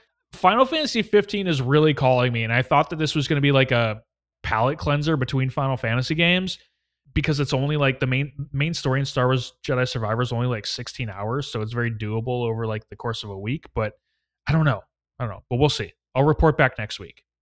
And then one final note: the Diablo 4 server slam. I didn't really play it, but I am happy to report I installed it for this very reason. I'm happy to report that my upgrade to 16 gigs of RAM. With that, I can now perfectly run everything on high graphics. That's all Woo-hoo! it took. I just had to double my RAM. I didn't play Told any you. more than that. I just wanted to test the new specs. I'll be playing the game in a few weeks. I, am going to have that four day early access or whatever it is, so I can wait. I didn't want to do the beginning story parts again for like the fourth time, but I'm looking forward to it. And especially now that I can run it perfectly on my PC. I feel like I've played a lot lately. I, I, have done a lot of gameplay on the console lately, and it felt good. Felt good. I'm I'm I'm happy to get back into the swing of single player games. Well, single player games are happy to have you back, man. Yeah, I'm sure they are. All right, let's move on to a brand new segment. It's called the soft spot. In the soft spot, I'm going to ask the panelists and myself to name a game that they have a soft spot for that received a generally average or poor critical and audience reception. I'll go first just to give the guys a little bit of an example. My soft spot is for Ghostwire Tokyo because I feel like it needs to be brought up, it needs to be defended. I let it hang last week, but now we're back and I'm going to talk about it just very briefly. I love Ghostwire Tokyo. I totally, totally see all of its faults and why it's not a great game. But for me, it was just so cozy. I loved being alone at night on the streets of Tokyo in the rain. Just a really cozy game. Good time. It was good vibes for me, despite the fact that it's kind of a horror game in a way. it was still like good vibes for me. I don't know. It's just it, it was good. It, it it gave me it gave me what I needed at that time, which is I guess I played it almost a year ago now. And you know, it, it, was just it was one of those things I needed the rainy vibes and it was able to provide that. I also think the combat, although repetitive after a while, is really satisfying. And the animations for it are just fantastic. Like the hand movements are really impressive. So I'm excited to see what Tango does next. You know, outside of Hi-Fi Rush. Not not super pumped about that. But whatever comes after that. I'm excited to see what Tango does next, except what they actually did next. I don't yeah, want yeah, that, yeah. but like a different next. Yeah. well, that was more simultaneously, not yeah, next. Yeah, yeah. sure. I, I think I saw a rumor that their next game might be open world, which is kind of interesting. An open world uh, fantasy RPG. I want to say for some reason. I don't know. I could They're be just totally doing wrong. everything. everything. Fuck it. Sure. Paul, what's your soft spot? Uh, my soft spot is in the back of my head. Uh, I was dropped as a baby. I don't know if that's true. I, I could have been. Could have been. know. But yeah, soft spot for me. This was a tough question. I bandwagon a lot. I Yeah. play a lot of games that are popular, or if anything, the soft spot is that I play a very popular game that like a lot of people think is like kid, like something like I oh I love Fortnite. Is that a soft spot because everyone loves it, but like twelve year olds love it? So it's like is that does that count? I don't know. Um, the answer I chose here was a game that you know didn't have a ton of reviews, but I did find some reviews from back in the day, and that is my beloved Doritos Crash Course one and two oh yeah. um, I had to dig a little deep. I could have said mobile games or stuff that I love, but honestly, Doritos Crash Course, um, you know, got somewhere around a seventy, uh, early seven, low seventy uh, score on Metacritic back in the day, back in the early 2010s. And Doritos Crash Course Two did not have a Metacritic score, but it had a 6.1 user score on Metacritic, which you know, not great, not great, but I love those games. And I think a lot of the negativity was around, yeah, it's fun, but it's kind of like whatever. And, uh, you know, it has kind of a, it's too difficult.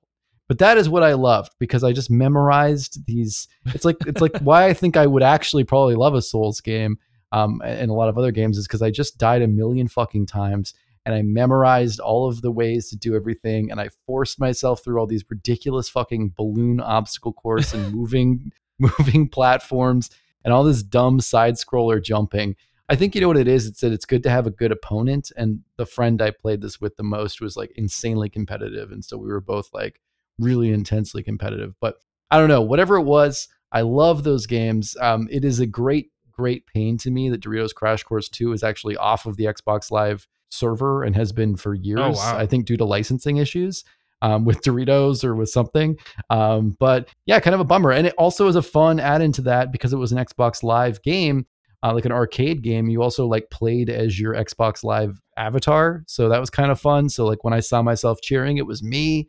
I don't know, man. I just thought those games were such a such a great time, such a stupid thing to play when friends came over. Um, but it then you quickly realized who was like an intense gamer and who would get extremely mad that they weren't like you know that they were playing against psychopaths who played it hours a day and they don't play that many video games and they're like fuck you so i'm going off on a tangent but bring back doritos crash course i'll buy i'll even buy doritos for it and i don't even like doritos It was kind of like Fall Guys before Fall Guys. it was absolutely fall guys before fall guys but also with more like pinpoint precision i feel like All right, Josh, what's your soft spot? Uh, I have such a boring answer, but fuck it, I've got a good explanation. I'm giving it to uh, Battle for Azeroth.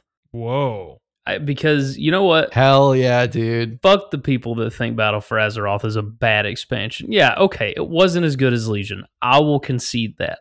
8.1, Battle for Dazar'alor. You had a decent expansion upon the war campaign. Is pretty solid, pretty fun Mythic Plus season. Boom, you leave 8.1. You got 8.2. Literally one of the best patches the game has ever had. Like Mechagon was insane. Like it was actually one of the just the coolest places to just explore, find all these new unique things. They just basically threw the kitchen sink at Mechagon it just just to see what would work, and it was just a blast. The ridiculous powers you got in patch 8.3 were just fun as hell. The raid was Ny'alotha, which was cool. Yeah, a shame it was wasted in just a raid, but you know it is what it is.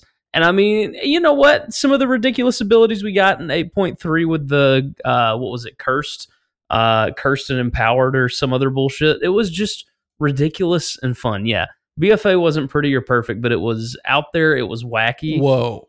Kul Tiras is one of the greatest continents that Blizzard has ever made. It was Whoa. beautiful. Okay. hold on, hold on. So Mike just said in chat, tell Kayla to get the copium out of your vape pen. See, here's the thing. BFA truly is a wonderful expansion. Yeah, Shadowlands was really bad and it was a stinker followed by another stinker. But I will still sit here and defend it until the day I'm dead. So yeah, BFA. Also honorable mention to uh the Mass Effect 3 ending, uh specifically. All right. I feel like BFA has the cheerleader issue of it's surrounded by actual shit. Oh, yeah, that could be. Could be. Mike. Mike, what's your soft spot? uh Heroes of the Storm. Oh. 6.5 out of 10, the classic. a That's crazy that that's that That's low. actually that's nuts. such a good game. Yeah. Uh, that's that was its original score from IGN to the point that the devs put it in as a spray and a banner and so much other, like 6.5 in a hex was the spray and banner and it was hilarious. Yeah. Um it didn't it didn't get good reviews at first and they flipped a lot of it and switched a lot of how it worked and did a little, whole lot of reworks. 2.0 came out. Uh, I, I would argue that adding loot boxes to the game was a backward step in it, but you know, Overwatch came out and loot boxes became the new hot topic. So, yeah, really good. Love it. it. It's, I mean, I still play it occasionally, even though it is never getting updated ever again.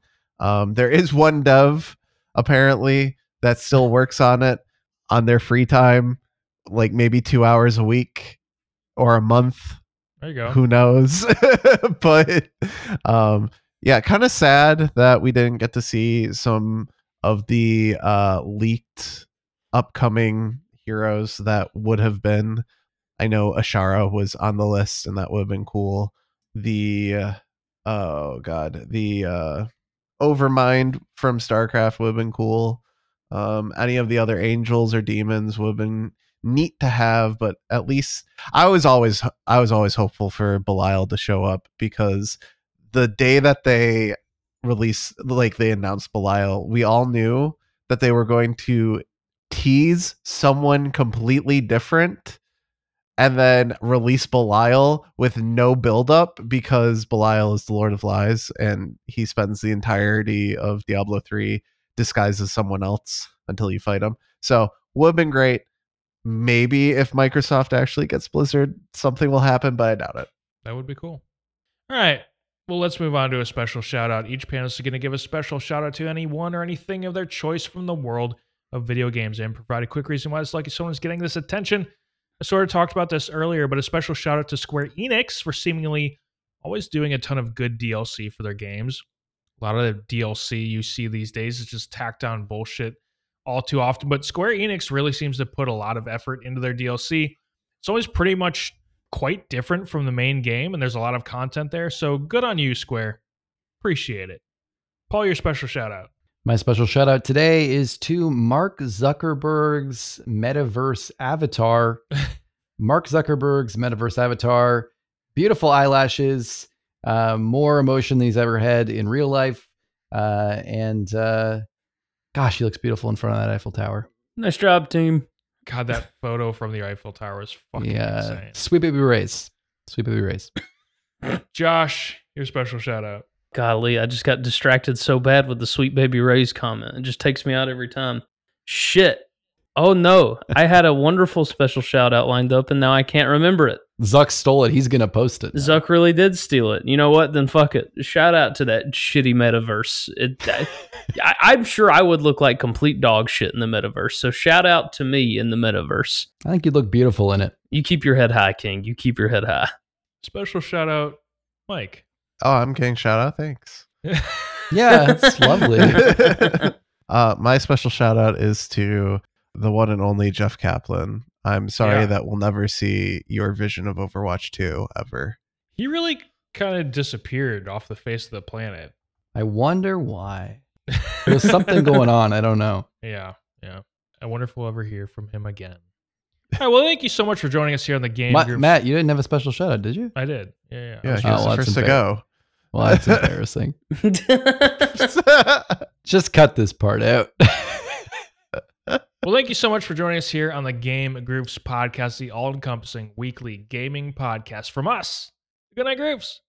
If you really like the show, we encourage you to check out the Patreon at patreon.com slash Goodnight Groofs, where we have two different tiers available. Any and all support is greatly appreciated, and it's going to go a long way in improving everything here the Goodnight Groofs. The $3 tier, though, most importantly, the $3 tier is going to get you access to the show two days early, but we do want to give a special shout out to our Matt, honor. Yep. Oh. I thought we changed the Patreon a little bit because as far as I was as far as I was concerned, we changed it so there is a three dollar tier, Yeah. um, but it's now a loot box. yeah. I was pretty sure. So Yeah. you can get the three dollar tier, and then you might get the podcast two you days might early. get it early. You might get it at the same time, um, but there might be um, there might be some sound effects in there that you may not Yeah. have noticed before. Um, you might get a JPEG Oh, that you can just like post wherever you want. It's your JPEG. it's you not can do an what you want. NFT. with it. It's, Not an NFT, yeah, just a JPEG. We Yeah. we took it off. I don't know Reddit. yeah. Um, or the best one, I think. I don't know. You get to give us more money. yeah. You could do that. And if you do give us more money, you get a special shout out because these are our honorary groups supporting us in the five dollar plus tier of the kingdom. That's Andre D, Cole T, Derek versus the World, James B, James S, and Jeremy R, the Renner himself. A round of applause for them, please. Hailee Steinfeld herself. We also asked that you take a couple minutes. That's all it takes. A couple minutes. Drop a five star review on Apple Podcasts and Spotify. It'll help us. I promise you that. Matt, you know they won't fucking do it. Mike's being or Matt's being generous here too with this Yeah. two minutes. He's being nice. He's like, "Oh, it'll take you two minutes. You know, take two minutes out of your day. Yep. It takes two fucking seconds." if you're on Spotify right now listening to this, scroll like scroll like a I don't even know a millimeter of your thumb and press one more time on the five. Yeah. Jackass. Make sure to check out goodnightgroofs.com for all of the content where you're going to find this podcast, Southern Fried Groofs, game reviews, and more. and enjoy it while you're bla- blasted. Apparently. On the website, you're going to find a link to the community Discord where you can hang out with everyone, get the quickest updates, and chat with us on a daily basis. And I do want to say this is going to be too late for the YouTube release, but for episode 100, before May 22nd, if you go into the Groove content discussion channel of the Discord, go in there, post your top 10 games of all time, and you'll be added into our, our list of the top 100. We're going to take everyone's list, put them together, shuffle them together, weight the scores, come out with the top 100 games of all time. And that's going to be episode 100, but that has to be in there by May 22nd because we will be recording on May 23rd for that episode. So get that in. We would love to have you participate in that with us. But before we get out of here, guys, do we have any final thoughts? Change two letters around in Discord and you get Dick Sword. That'll do it for us here today. Gentlemen, thank you for joining me. Take care, everyone. Dick Sword.